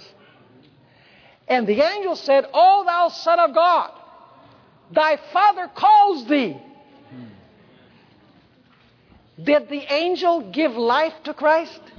No. What the angel did was authorize Christ by his Father's command to take the life that was within himself. Are you with me? In other words, in Jesus was life. Original, unborrowed, underived. But listen carefully. Ellen White has a statement where she says that Jesus was in the tomb and he was a prisoner of divine justice, and only his Father could release him. I have that statement in the material as well. So, what, what is the Father saying? He's sending an angel to say, Your Father releases you. And so Jesus said, Okay, now I can take up my life again. I have the authority to lay it down and to take it up. And incidentally, this is where you have another mistranslation in the King James where it says, I have power to lay it down and to take it up again. Power is not the correct translation there. The word power is dunamis, but the word there is exousia, which means authority. Of course, he had the power too, but it means that he had the authority to what? To lay down his life and to take up his life. Does that help? Okay, praise the Lord. Yes. Hello, Pastor. Um, you read this quote that was very interesting. It said, With such an army of workers as the youth rightly trained might furnished, how soon will the message of a crucified, risen, and soon coming Saviour might be carried to the whole world? And it read on um, with very interesting points as well. One thing I wanted to bring out is um, where I am in London, many of our young people are struggling with crime, violence, and different things like that. So when you make brought, when this quote was read, um, it said an army of workers Yes. as the youth. Does it mean that the young people have been called um, specially for a specific calling, or the same calling is given to the whole church, but is it that the young people are called to maybe push it more fer- hardly or fervently, or um, I'm not too sure. If I'm Very good question. Well, the, the, I think the quotation itself um, gives us an inkling of what God has in mind. Let me look for that statement and see if I can find it It here. was in um, She says, to stand li- apart. listen carefully, with such an army of workers as our youth, rightly trained, might furnish how soon the message will be taken. So uh, let me ask you uh, when, when uh, an army goes to fight in the field, do they recruit today and send them out tomorrow? No. What happens? They go through basic training, right? So the youth have to be organized and trained and then sent out. It's not just a matter of, you know, go out and witness. No, they have to be trained and prepared in order to go, to, to go out.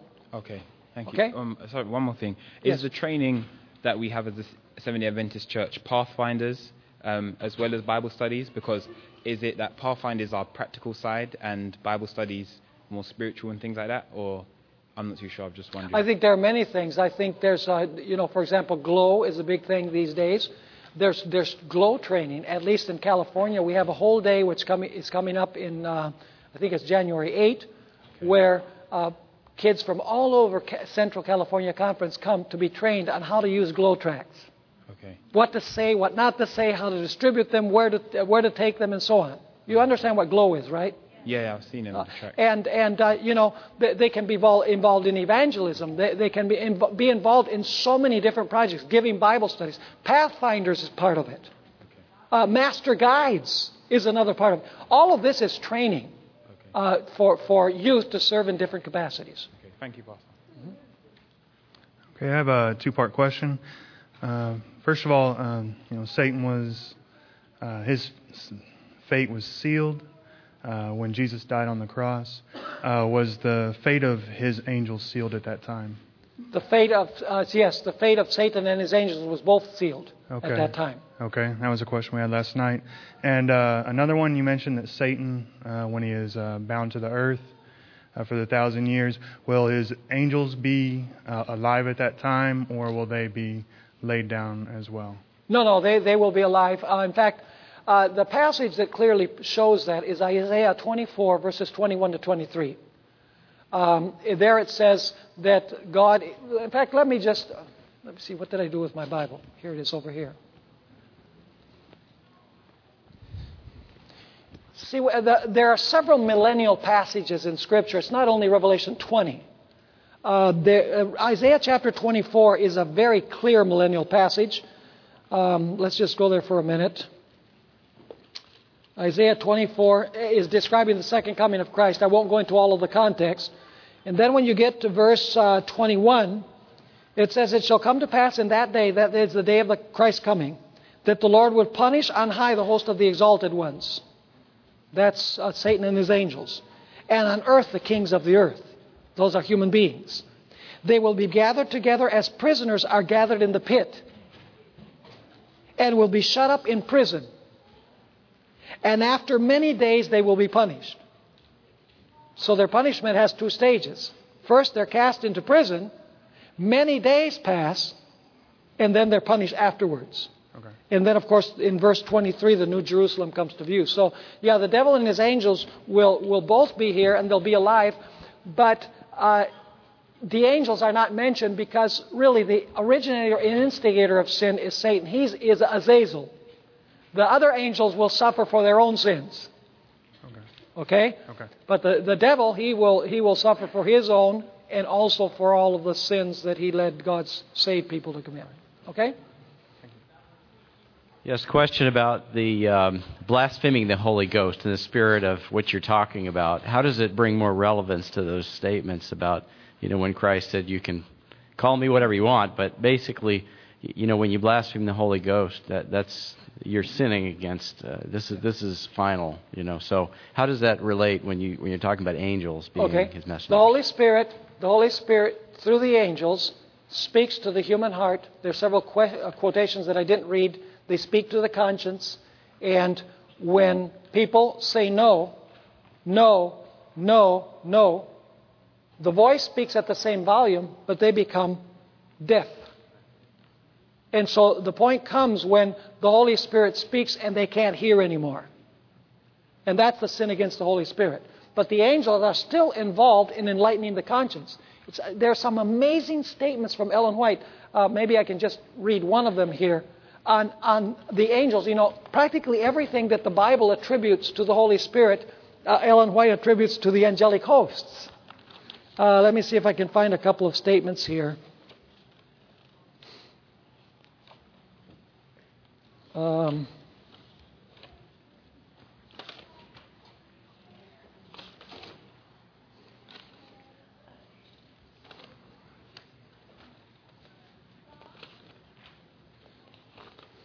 Yeah, probably not going to be able to find it right this minute. But she has a series of statements. Oh, okay, here, here. For example, this one Christ Object Lessons 341 and 342. She says, when unconsciously we are in danger of exerting a wrong influence, the angels will be by our side, prompting us to a better course.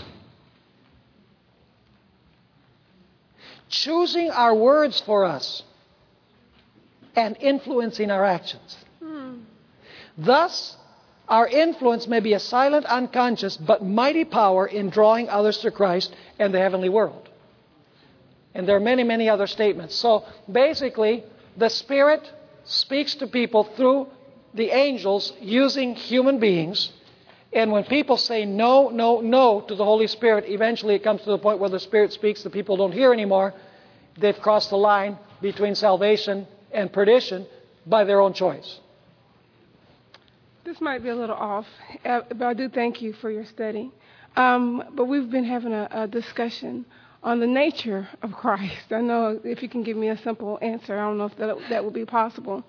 But uh, the things that I've read in the spirit, spirit of prophecy says that, that people want to make him altogether man or altogether have the nature of God. Mm-hmm. And so I kind of put him somewhere in the middle because we know that he was born like us, but yet, you know, he didn't have a completely fallen nature. How do you explain that?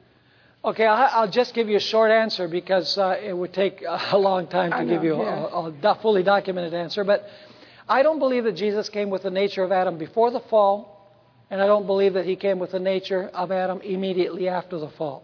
Hmm. I believe that Jesus took the sinful nature of the converted Adam. Okay. All right. In other words, Jesus took the sinful, regenerated nature of Adam. Okay. In other words, he took Adam's nature after Adam repented, confessed his sin, and received a new nature Okay. to Good. counteract the old. Are you with me? Mm-hmm. So, in other words, Jesus, Jesus, uh, I would say, was born born again, if you please. I like So, that. so I think the argument cannot be either before or after. You have to tweak it and say that he came with the sinful nature of Adam. Because if Jesus had come with the sinful nature of Adam immediately after the fall, Jesus could not have overcome sin. That's right. It would have been impossible for Jesus to overcome sin without a new nature. That's right. So that leads me to my next question. Um, my next question has to do with, you know, are we born in sin and shaped in iniquity? You know, uh, individuals tend to think that um, you're not born in sin, that you have to make a choice, that it's a choice. Right. But I, I think it's impossible you know, with, without the Holy Spirit to be converted. So can you, you know, I guess that's a question because, you know, Yeah. we don't want to go to the limit of what the Catholics teach, Right. you know, because they take it to the nth degree, Right. but yet, Right. We are not born sinners. We are born with a sinful nature. In other words, we're born, we're born with a nature that is inclined to sin. Okay? So we're born with a sinful nature, and I think that's what David meant when he said, In sin did my mother conceive me. He's not saying that when I'm born, I'm born a sinner. Because the Bible makes it very clear that sin is a choice. Sin is transgression of the law. The Bible makes that very, very clear. God is not going to hold you accountable for something that you did not choose. Because everything boils down to the freedom of choice. So, are we born sinners? No. Are we born with a sinful nature that is inclined to sin? Yes. That's why we need to be born again so that the born again nature can overwhelm and control the sinful nature so that we can live a holy life in sinful flesh. Okay. Hello, Pastor Bohr. Um, in Patriarchs and Prophets, like uh, I think chapter 22, the last, second last paragraph, like talking about Moses. Right after now, he was preparing to go to the um, to the mission now. Like an angel appeared to him, and uh, Ellen White writes that uh, no explanation was made as to the reason, but Yeah. quickly his wife performed the act, and Moses quickly remembered that he had neglected to perform the duty. And I was wondering, what do you think of that part? Because right the last paragraph, she also talks about right in the time of trouble, people will not be able to be protected uh, if they have like a non like a duty that they haven't performed yet. So the angels can't protect them. So for him, that was like the crossing line for Moses. After that, had, then he was able to be protected. But I was wondering what you think of that. Now, that story is in Exodus 4. And, and that's an interesting story. It goes along with what we've been talking about. You know, if you read there in Exodus 4, it says that when Moses was on his way back to Egypt from Midian, that, that, that the Lord met him along the way and threatened to kill him. Ellen White says that the Lord sent an angel to meet Moses and threatened to kill him. The Bible says the Lord threatened to kill him, but it was really an angel that came and threatened to kill him. Uh, why? The context indicates that God had clearly told Moses that he should circumcise his son. But his wife was opposed to the idea of circumcision. And so Moses neglected to do what he explicitly knew that he should have been done because of the influence of his wife. And so what he did, he immediately told his wife he has to be circumcised, and his wife actually was the one who performed the rite of circumcision. And I think the parallel that Ellen White dry, draws with this is that we cannot, uh, with any safety, violate a clearly revealed requirement of God and expect to survive during the end time crisis or actually to survive in our spiritual experience. So basically, it was the issue of circumcision. Okay, thank you. I think it's Exodus 4 11 and 12, right in there. Pastor Bohr, uh, we know through Scripture that our bodies are temples of the Holy Spirit. In the case of a demonic possession, we know that uh, actual demons live in the person. When I'm filled with the Holy Spirit, do angels live in me, or am I filled with the person of the Holy Spirit? That's a very good question. It always comes up. Uh, you know, the, the aspect of demon possession. Let me just share with you what I have discovered in my research. When the Bible says that the Holy Spirit is in me, what the, what the, that, that's a metaphorical expression. What it means is that the Holy Spirit, through the ministration of the angels, is controlling my mind. Whoever controls your mind controls your whole being. Is that true? Right, right, right. For example, why does a person speak with a different voice when the person is demon possessed? Well, because the devil possesses the person's vocal cords, he possesses his brain. Are you following me or not? Right, right, right. right. No, it's, it's by. Uh, can a person who possesses your brain, possesses your brain, cause you to behave in any way once he controls your brain? Absolutely. Right, right. Have you ever heard of hypnotism? Yes. Mm-hmm. Can a hypnotism lead someone uh, by controlling their mind to kill somebody else yes. Mm-hmm. and influence their actions? Absolutely. So what happens is that the devil and his angels control the mind, and you say, well, what about the supernatural strength? Do you think the devil knows where the adrenaline, adrenaline flow is in our physical system? Right. Right. Of course he does. Supernatural strength. That's where it comes from. Now, Jesus used the same type of language when he says, for example, in John 14, let's read that because it's very interesting. John chapter 14.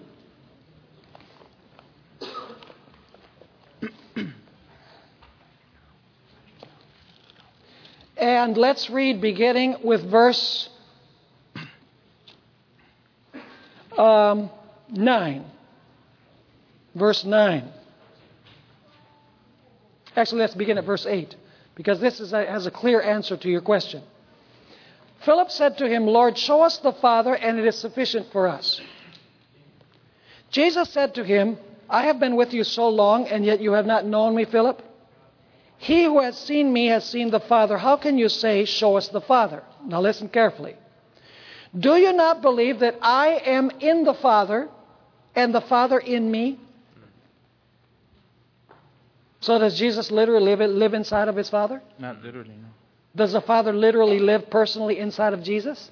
Does the Father jump into Jesus? No. Absolutely not. He says, The words that I speak to you, I do not speak on my own authority, but the Father who dwells in me does the works. How does the Father dwell in Jesus?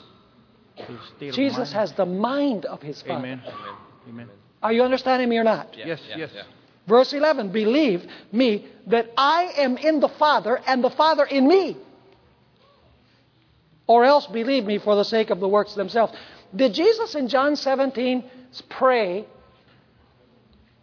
I and the Father, the Father in me, I in you, you in me, speaking about the disciples? Yes. Does that mean that uh, then when, when he says, you know, I and you, that Jesus jumps inside the disciples? No. And he says, you, he says about the disciples, you in me. Does that mean the disciples literally, personally jump inside of Jesus? Absolutely not. It is a metaphor that refers to what? Unity. Intimacy and unity and the same mind. Amen. Right. God wants us to have the mind of Christ. And that we, we, we get by contemplating Jesus. Then, then, you know, we have his mind, we become one with him. Our will becomes one with him. Our desires will become one with him. And he dwells in me. Amen. That doesn't mean he's physically in me. It simply means that he has control of my whole being because he who controls your mind controls the whole being. Does right. that help? Yes, it, a, a, bunch. Um, there, something just came up to my mind. There's a statement in Ellen G. White in um, The Desire of Ages. It's the chapter that speaks about the cleansing of the sanctuary, where she states that uh, the highest cherubim and the lowest human, they're both made for the Spirit of God to abide in them. Does that mean that angels abide in another cherubim and angels abide mentally? The same answer. Hey, the, the, same answer I gave you for the first is the answer for the second. Okay. See, we, many times we take this metaphorical language literally. Mm-hmm. Like for pouring in. You know, we need to understand that this is this is a figure of speech. You understand what a figure, figure of speech is? Right, right, right. We have to be very careful about taking figures of speech literally. Yes.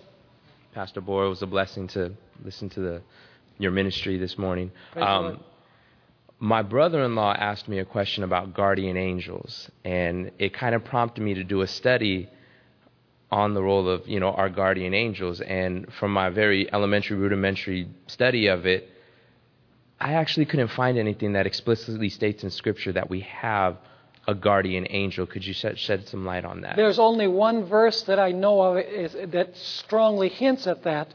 Uh, Jesus says, speaking about the, the children, she says, they're angels. You know, uh, so it gives the impression that each one has his own angel because the possessive is used. Uh, but there's not a lot in Scripture to indicate that uh, that we have a guardian angel, but uh, that text would seem to indicate that we do. Does Sister White uh, shed any light she on does. that? She does. She says that we have a, a guardian angel is appointed to us from the moment of our birth, and is with us till the moment of our death.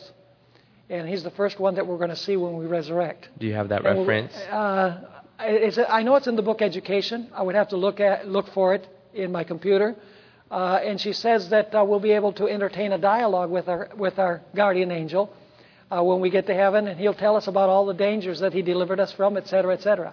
Thank you. So it's going to be a very interesting experience. Hi. Yes. I was going to also say there's also a book. It's called uh, The Truth About Angels that Ellen White writes. Excellent book. If you want to get a real Yeah. good book uh, on, on what I've been talking about, The Truth About Angels. It's one of the lesser known books of Ellen White. It's a compilation, but it's a powerful book. Yeah. My question actually pertains to the end times, which we were talking about Could you speak a little bit louder so everyone can Oh, hear okay. Um, at the end times, at the close of probation, um, we know that Jesus is not the mediator anymore, right? But he's with us until the end.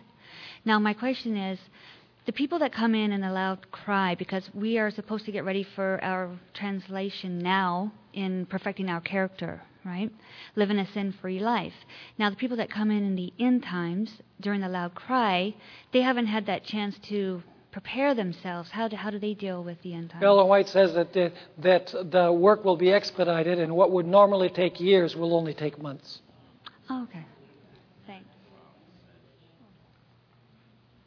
Uh, my question is uh, uh, I'm, I'm looking for some sort of resolution between um, what the Old Testament says about how the law was given and what Paul says in Galatians 3:19 and the involvement of angels. Right. So Exodus seems to suggest that um, God Himself descended on Mount Sinai. Yes. Patriarchs and Prophets says the Father and the Son Right. and a host of angels came upon the mount. Correct. Now, uh, the Bible also says that God spoke with Moses face to face, and there was no dark speech. So I'm wondering what Paul means when he says that um, that the law that, that the angels were involved in, in, in the dispensation of the law. Yeah. You know, when it comes to the, the Ten Commandments are in a special category. There's several things that show that the Ten Commandments are different than anything else. Number one, as you mentioned, Ellen White makes it explicit that the Father and the Son descended upon the mountain. It wasn't only angels. Also, the Ten Commandments were written with God's own finger. And God spoke them with his own voice. This was such an important, such an important thing, the Ten Commandments, that God chose to do it himself. All of the other laws and regulations, you know, that, uh, that God gave, he gave through the angels to Moses. Moses wrote in a book and then he gave to the congregation. And as you know, Ellen White says in Galatians chapter 3, when it speaks about the law there, it's both the ceremonial and the moral law. So I believe that she's probably referring to the work of the angels as they revealed the, ceremonial law to Moses. Okay, thank you. Yes. Hello, Pastor Paul. Um, my question has to do with Acts chapter 2, verse 1. I'm just trying to get a better clarification when it says, and when the day of Pentecost was fully come. I mean, does that mean the day came gradually and that day was the main event? Or what does it really mean when it says fully come? It means at the precise moment when the day of Pentecost should begin, it began. you know, uh, Pentecost took place 50 days after the waving of the sheaf of first fruits. The waving of the, uh, of the first fruits of the sheaf took place when Jesus resurrected.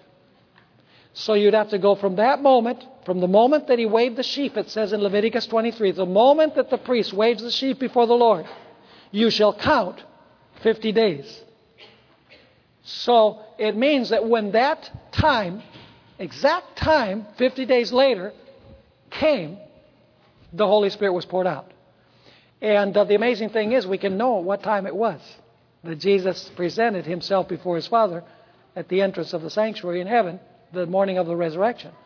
It was, it was at 9 o'clock in the morning. Because, and I mentioned this in a previous session, uh, you know, uh, Pentecost, the outpouring of the Holy Spirit, took place at 9 o'clock in the morning. So, how do we know that? Because, you know, when they started speaking in other tongues, there were some people there that said, oh, these guys, they're just drunk. And others said, how can they be drunk? It's only the third hour. It's only 9 o'clock in the morning, in other words. So we can know uh, what time of the day the Holy Spirit was poured out. It was poured out at 9 o'clock in the morning. And what time Jesus presented himself before the Father. It was also at 9 o'clock in the morning. Because Pentecost came exactly 50 days after the waving of the sheaf, it says in Leviticus 23. Yes. Yeah, I have two short questions. And um, the first one, I guess you already answered it because I just wanted to ask why the Lord came with two angels to Abraham in uh, Genesis chapter 18. Yeah. And was that because it was such an important event there also at that time? Well, one of those angels was Christ. Yeah, okay, yeah. Yeah, the, the, the, because. Yeah, I mean, uh, two angels and uh, Yeah. yeah, Christ. Uh, well, well, Jesus also presented himself as the angel of the Lord. So he was one, you know, he was an angel, but he wasn't equal to the other two. Mm. Um, I, I, I believe that probably the reason why is because there's a typology in this story. Immediately when you read that three angels came to Abraham, that says, is there perhaps a relationship with another place in Scripture where you find a reference to three angels? You say, well, that's speculation. Not really. Because angel number one is really the angel that, that says the hour of his judgment has come. And you notice Abraham's conversation with, with Jesus, who is one of those personages, and they're, they're dialoguing about, well, there, if there's 50, Lord, if there's, if there's 30, Lord, you know, and, and, the, and the, it goes down. And then Abraham says, Will not the judge of all the earth do that which is right? So there you have the judgment angel. Then you have another angel that tells Lot, Get out of here! Because we're going to destroy the city. What does the second angel of Revelation say? Come out of my people. And then fire and brimstone fall from heaven. The third angel warns that whoever receives the mark of the beast, fire and brimstone will rain upon them. And so you immediately start saying, hey, there's a typology here. And I have a whole sermon in the Cracking the Genesis Code where I deal with this specific story of, of, the, of the three angels that came to Abraham. It's amazing. God gave this as a parallel to what happens at the end of time so that we could understand a little better on a broader scale uh, the, the three angels' messages that go to the world. Yeah, thank you. Uh, also, in uh, Genesis uh, chapter 4 and verse 26, it says, Also Seth, had a son, and he gave him the name Enos. At that time, they started to call for a name of the Lord. What does that mean? That at that time, didn't Adam and Eve uh, call for the name of the Lord before that? Or Okay, uh, uh, the explanation to that is found in the very next chapter. In chapter, uh, chapter 5, you have the genealogy of the righteous, beginning with Seth and ending with Noah. Uh, and Ellen White explains that from that mo- th- things had gotten so bad that from that moment on, they distinguished themselves by calling themselves by the name of the Lord, explicitly and overtly and outwardly uh, to distinguish them, themselves from the daughters of men, as they're called in Genesis chapter 6. Thank you. Okay? My question is uh, the Father, the Holy Spirit, and the Son has been working during the whole history. But do you think that the work of the Holy Spirit has changed in the Old Testament versus the New Testament? Oh, yes. Because Jesus promised, if I not go to heaven, the Counselor cannot come.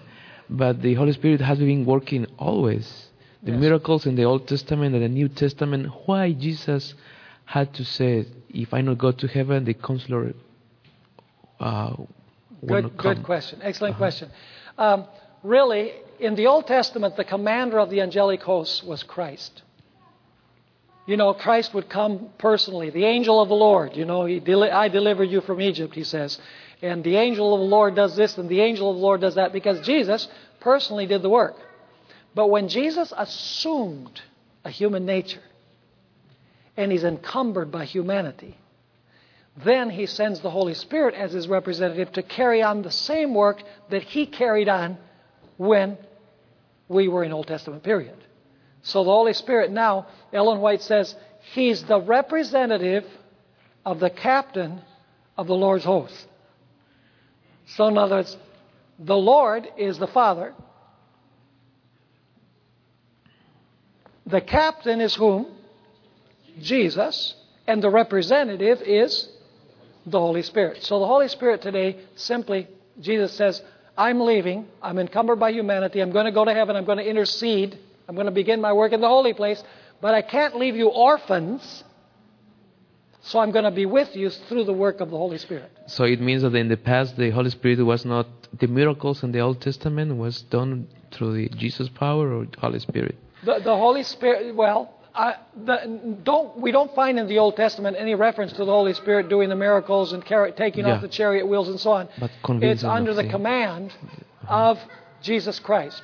Okay. And then the Holy Spirit now makes effectual the work of Christ since Jesus assumed humanity. Okay.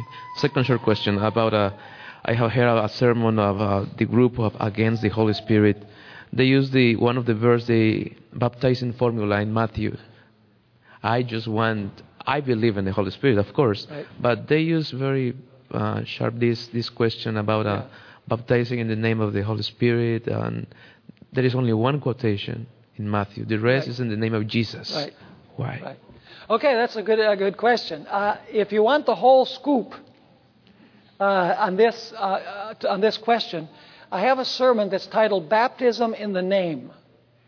And I deal with the issue of the baptismal formula. I think the mistake that they commit is that the baptismal formula does not say baptizing them in the names of the Father, the Son, and the Holy Spirit. It says baptizing them in the name, which means that all three have the same name. Are you with me? Because, by the way, the baptismal formula doesn't give us the name. The name is not in the baptismal formula. Because the word Father is not a name. And Son is not a name. And Holy Spirit is a function, it's not a name. So the baptismal formula doesn't give us a name, but the book of Acts gives us the name. The name is Jesus. Do you know what the name Jesus means? It means Jehovah saves, or Yahweh saves. What I'm saying is that the Father, the Son, and the Holy Spirit all share a common name, which is Yahweh. And, and, and you can find this clearly in the Bible. Jesus repeatedly during his ministry says, I don't come in my own name, I come in my Father's name. And then Jesus, when he sends the Spirit, he says, uh, He will come in my name. So, in other words, they all, all three share the same name, which is Yahweh, Jehovah saves. So, uh, you know, and you would have to listen to the whole presentation. Um, you have, for example, a very important verse in Isaiah 44 where God tells Israel, You listen to the angel that I sent to you, who's Christ. He says, Listen to him. Because my name is in him. He says, My name is in him. In other words, he shares my name, and the Spirit shares the name. They all three have the same name, in other words. And so there's no contradiction between the baptismal formula and the references to baptism in the book of Acts. Yes. Um, I just had a, a question about uh, you. We were talking about how Christ was raised Yes. from the dead, and I just wanted to read a quote or three verses rather.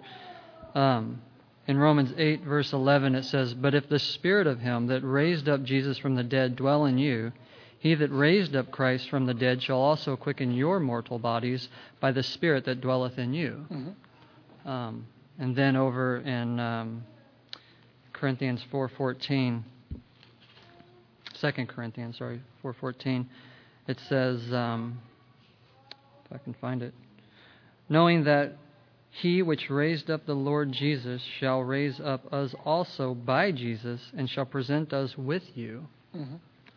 And then in um, Acts 13:33 it says God hath fulfilled the same unto us their children in that he hath raised up Jesus again as it is also written in the second psalm thou art my son this day have I begotten thee. Maybe you could elaborate I, I understand that the spirit is the one that Well, is it's a- active in this. Yeah, it's a cooperative effort. you know, uh, the Father only could release Jesus from the tomb. He was a prisoner of divine justice. And, uh, and so the Father sends an angel. Actually, the Father, through the Holy Spirit, sends the angel, looking at the chain of command. And the angel says to Jesus, Your Father has said that, you that you can be released. And so then Jesus takes up the life, takes up his life by the life that is in himself. So is everyone involved? Is an angel involved? Yeah, Is the Spirit involved? Is the Father involved? Is the life that is in Christ involved? Absolutely. See, God operates by the chain of command. God, we can learn a lot from the way that God administrates the universe. God is the great delegator. He delegates responsibility. Could God do everything himself? Sure. But we only know the way God operates by what is revealed in Scripture and in the spirit of prophecy. God has chosen to operate in this fashion. And so, and so was, was the Spirit and was the Father and was Jesus and was there an angel involved? They were all involved in the process. um, caveat to the question. Okay. At the cross, Christ says, Into thy hands I commit my spirit. Yes. So God has the spirit. I, I don't exactly understand how to explain that. I have ideas about it of, Yeah. from my studies, but can you elaborate on what that means in conjunction with how he was raised? And, and secondly, the begotten part is, is the anti Trinitarian, one of their strongest arguments, I, if you want to call it a strong argument. Um, but this seems to answer that question, at least from my point of view, Yeah. because the begotten happens. The, the the word begotten, the word begotten is a mistranslation. It's the word monogenes. And really, monogenes does not mean the, the only begotten. It really means the unique or the one of a kind son. Um, and, and we know that because in Genesis chapter 22 and verse 2, God says to Abraham, Take your son, your only son, whom thou lovest, and take him to Mount Moriah and sacrifice him. The fact is that Isaac was not Abraham's only son. The word that is used there is the Hebrew word yachid, which means precious, one of a kind, or unique. You know, special. There's not any other one like him. Ishmael, yes, there was an Ishmael, but Isaac was the son of the covenant. And in the New Testament, monogenes comes from two words. One, genes, means simply one of a kind or a unique one or a special one or a precious one, one who is distinguished from everyone else. So, so really, uh, we're thrown off by the translation only begotten. And you'll find that in many modern versions it translates unique son or the only son in, in the broadest sense of the word. Now, um, in terms of what was the other issue in terms of the Trinity? Into thy hands I commit. Oh, into your hands I commend my spirit. Okay. This is a very important question, and you need to listen to the whole presentation. An Audioverse, there is a, a sermon that's titled Three Inseparable Doctrines, where I connect the second coming, the state of the dead, and the judgment, which all have to be understood together. As Adventists, we have not fully understood what the Spirit is. You know, we usually, when we talk about the state of the dead, we say, uh, you know, the body returns to the dust, the spirit, which is the breath, leaves the body, and the person ceases to exist. But there's more to the spirit than that. Ellen White explains that the spirit of man is his character. She says in Bible commentary. You, can listen to the whole sermon for free on Audioverse. She says, you know, Jesus says, Into your hands I commend my spirit. When he resurrected, when, he re- when Stephen died, he says, Into your hands I commend my spirit, possessive. When Jesus resurrected the little girl, her spirit returned to her. The spirit is simply the life record that God keeps in heaven of each person. It's your biography that's recorded in the heavenly books. And if God was talking today, He wouldn't talk about books, He would talk about electronics. But God uses books in the Bible because that's the way people kept records. But God has a very sophisticated way of keeping an exact record of who we are inside and out without missing a word, a thought, a feeling, an emotion, without missing anything. God has in heaven, in His records, an exact transcript of us. So, what happens when Jesus says, Into your hands I commend my spirit? Jesus is saying, Father, save my self identity. So, what happens on resurrection morning? Does God only return to Jesus on resurrection morning the power to breathe? What does He return with the power to breathe? With the power to breathe, He returns who Jesus was when He died. He returns His self identity with His breath. Jesus resurrected Jesus. Did He remember His experiences with the disciples? Absolutely. So when he says, Into your hands I commend my spirit, he's saying, Preserve my self identity because you promised that you would resurrect me. So on resurrection morning, the Father gives him the power to breathe, and he gives him the record of his life. He inputs his, the record of his life into him again. Are you with me? Now, Ellen White has an interesting statement about the wicked after the millennium. She says that after the millennium, the wicked resurrect, and she says they begin the current of their thoughts exactly where they ceased. Hmm. That's amazing. So, what is Jesus doing when he resurrects the wicked? He returns to them their life identity, identical with every single detail up to the moment that they drew their last breath. And that's why they resurrect just as wicked as when they died. So they're not only getting their breath back, they're getting their self identity back. Does that help? Listen to that sermon. It's, it's a powerful sermon on the state of the dead. It's called Three Inseparable Doctrines, and you can get it on Audioverse. Yes. I know there's kind of a debate about this, but I kind of want to know what your view is. At the end of time, since there will not be a mediator, um, does this mean that God's children will have had to stop sinning yes. since Jesus is not there to intercede? Absolutely. Okay. Absolutely. Yes.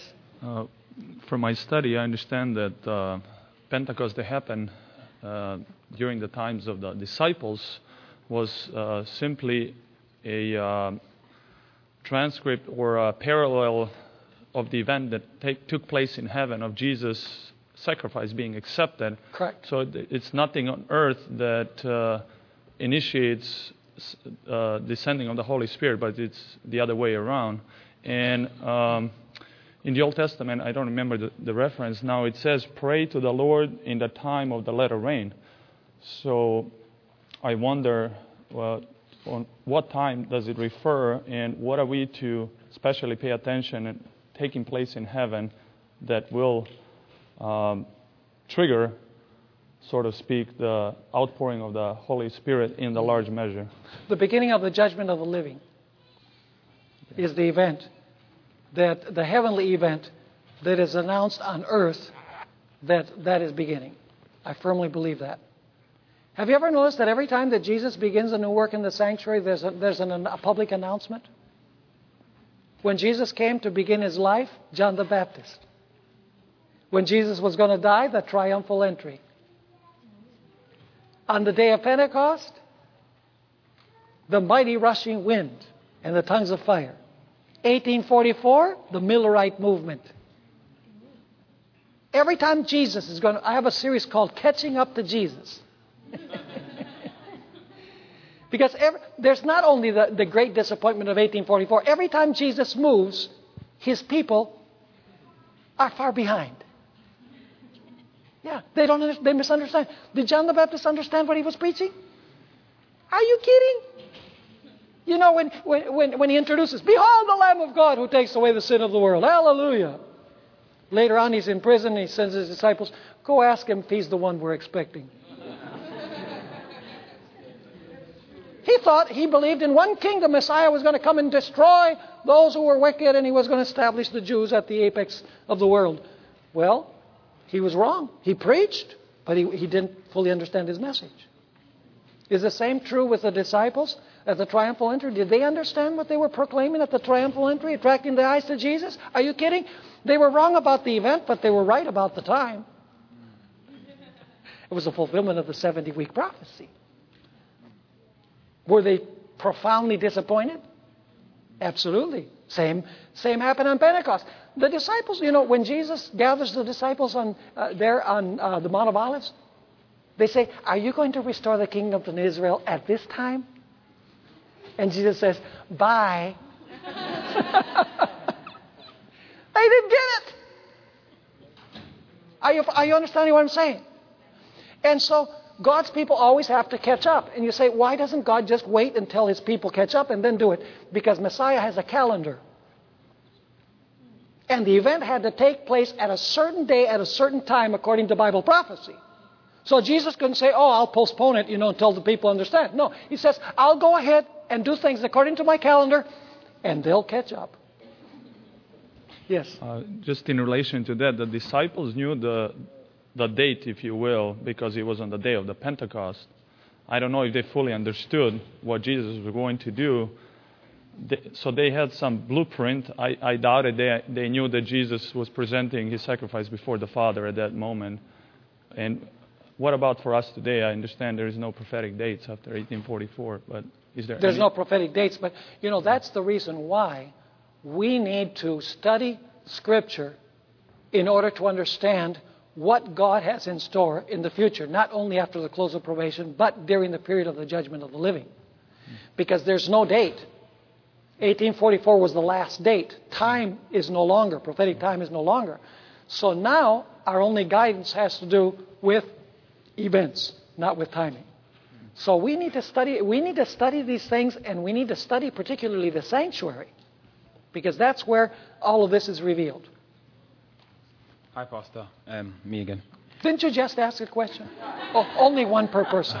All just kidding. So, well, um, while I was sitting down, you made a comment about the three angels' message and how it kind of related to Lot and Abraham. Yes. And I was just wondering, I don't know, you didn't mention the name of that sermon. Could you just expound on that point a bit more? Uh, it's called uh, Three Angels over Sodom, something like that.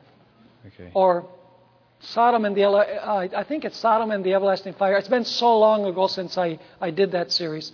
It has 52 one-hour sermons presenting all of the Adventist message from the perspective of the book of Genesis. It's a fascinating study. The book of Genesis is a prophetic book, very closely related with Revelation.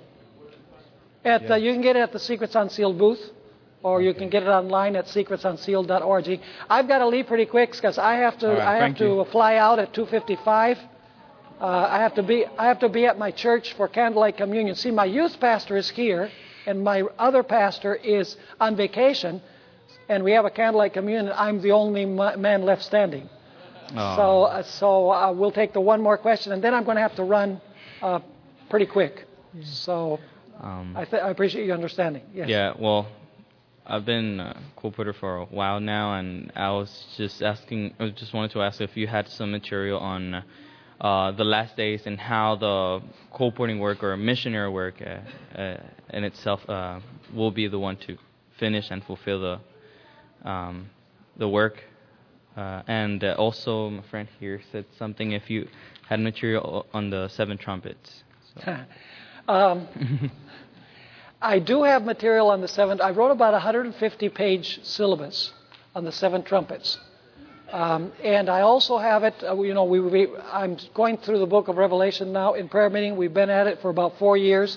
We're in Revelation 13, verse by verse. And uh, we have all of, all of the sessions on MP3 and on CD. So if you, so you, if you want to get the whole series that I taught on the trumpets in audio, you can get it in, in MP3 and also on CD.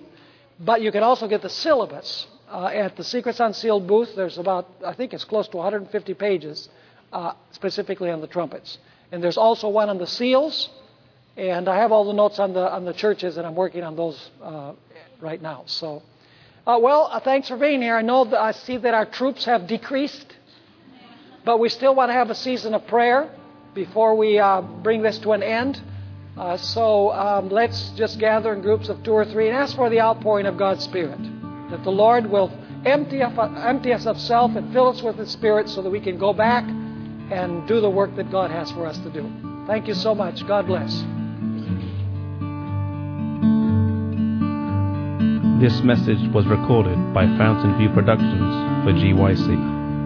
GYC, a supporting ministry of the Seventh day Adventist Church, seeks to inspire and equip young people to be vibrant, Bible based, and Christ centered Christians. To download or purchase other resources, visit us online at gycweb.org.